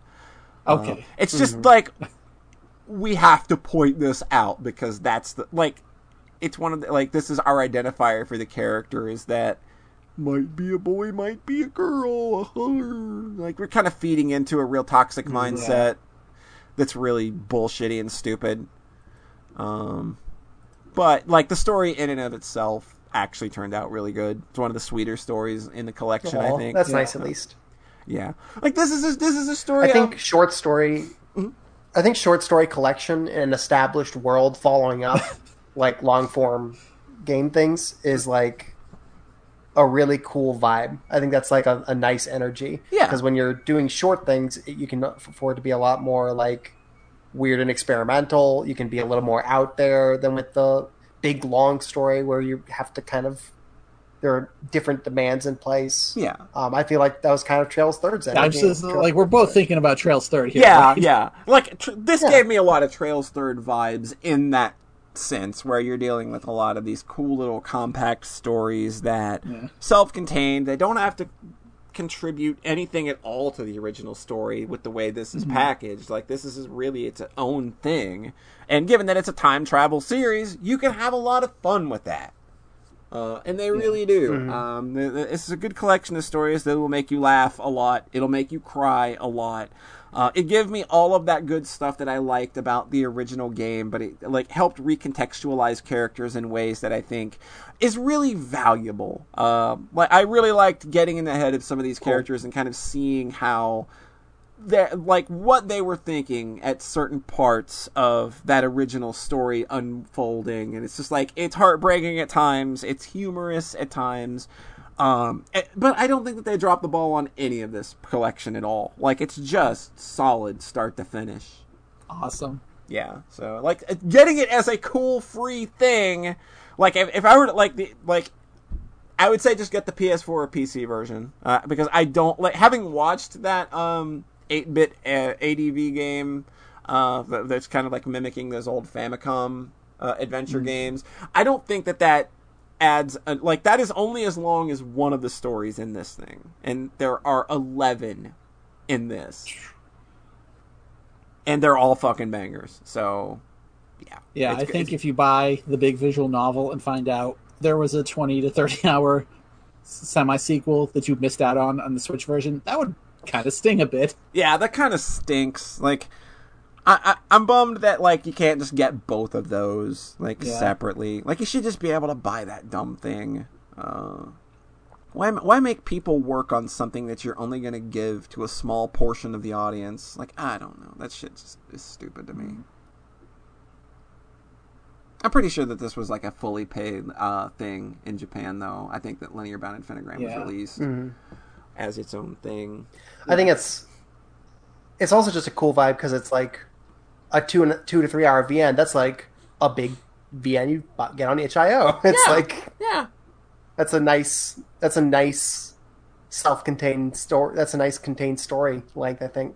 Yeah, yeah. Like, and you get eleven. Of, you get eleven of those little things. Uh, Yeah, that really appeals to me. yeah. Like, so, like this is definitely like. I think that Steins Gate Elite is worth buying because I think that original story is good. Um, and I think that that like getting this with it is just like an even bigger argument for say for for, for, for promoting Steins Gate Elite, even if I haven't played Elite yet. But I trust that story enough to know that it's good. I know that like I think that's one of the best visual novels I've ever played. So yeah, like I can stand. I I, I can stand. By, I can probably stand behind that as a recommendation, despite the fact that I have not played Elite yet. Uh, the, weird as that probably sounds. like I, I know that that's a weird way to kind of go about recommending something, but that's kind of that's where I'm at with it, really. so, so yeah, that's good shit. That's that's that's Thank you that's for sharing that. I think That sounds really dope. I'm glad that this. I'm glad that the Steins Gate world is just sort of continuing to give you good experiences. I Yeah. think that's cool. Like it, it's made me interested in checking out like the the, the, the other uh, science adventure club things that they've done, like Robotics Notes and Chaos Head, uh, games of that. Like so, Oh, so I didn't. I forgot that it expanded beyond that. yeah, That's like cool. there there are direct references and characters shared between. So like I'm interested. I've never heard anything particularly glowing about that stuff, honestly. Yeah. Like Steins Gate was definitely kind of the one. Yeah, yeah. Like this is definitely like if those are like probably on a sale sometime, I'll give them a look, but I'm not gonna rush out and buy like Yeah. robotics notes for sixty bucks. Mm. So yeah, I guess that I guess we'll call that a podcast then, huh? I guess that's a podcast. Guess guess that's just where we're at. So thanks everybody for coming out. As always, thank you again for the bits, the subs, the resubs. Always, always appreciate it. We love you very much for that, and we love you for coming and hanging out with us. It's, it's fantastic. Um, don't think there's anything left to do. So John Thayer, tell the internet folks where they can find you. farawaytimes.itch.io. And Hurret, where can I find you? Uh, inconsequentialexistence.com. Not like I've updated in five years though, but I paid it up again, so it'll paid it up again. resume. He paid like It will four continue cents. to terrorize the internet. He paid four cents a day for, for his web Two hosting. cents. Oh, two cents. That's right. They they discounted it. I need to do a whole update to get rid of the Flash stuff eventually. Oh, it sucks so much. God damn it! Like, yeah, the Flash. it's just going to of- be a big RAR file. It's like download everything here. Yeah, you might as well, right? yeah, like like the, the the the the browser version of Polydungeon is going away. Oh, fuck. Yeah. You know, when you visit, when you remember cocksmakepeoplesexy.com, Oh no, the cock's going Yes. away. no longer will DMAC just randomly shout cock when you're browsing it. You don't know- Cox. Cocks. if anybody is confused about what we're So talking about, stupid. c.socksmakepeoplesexy.net. Is it listed on the front page? I think. Yeah, it's at the bottom. It's always been Yeah, in just the. click the C. it's always in the footer. That's how I find it. That's how I found it. Now, we did some dumb April Fool's jokes. Our April Fool's jokes, where we replaced the entire site, were literally the best. Like, Yes. God, just the like. yeah, We can take a moment and appreciate how fucking awesome we are. I think. Let's have a look here. we We're just. Well, I mean, yeah, like you can Absolutely. like the like like like okay yeah we've got the giant bone which i i, I don't like kind of that reference so much anymore given that the person Aw. has changed their name uh, and i don't want to keep calling them that um, but for the time Oh. that was a real funny thing um, the, The store are still. The, the articles on that whole we spent what an entire month writing the writing all of those articles for gb like it's so stupid. There was one that the the indie ga- the SIP stylized indie platform, Stylized and then Thomas was alone, and then Thomas was alone came out after that. And I was like, like, right afterward, I was just like, "Oh my god, whoops.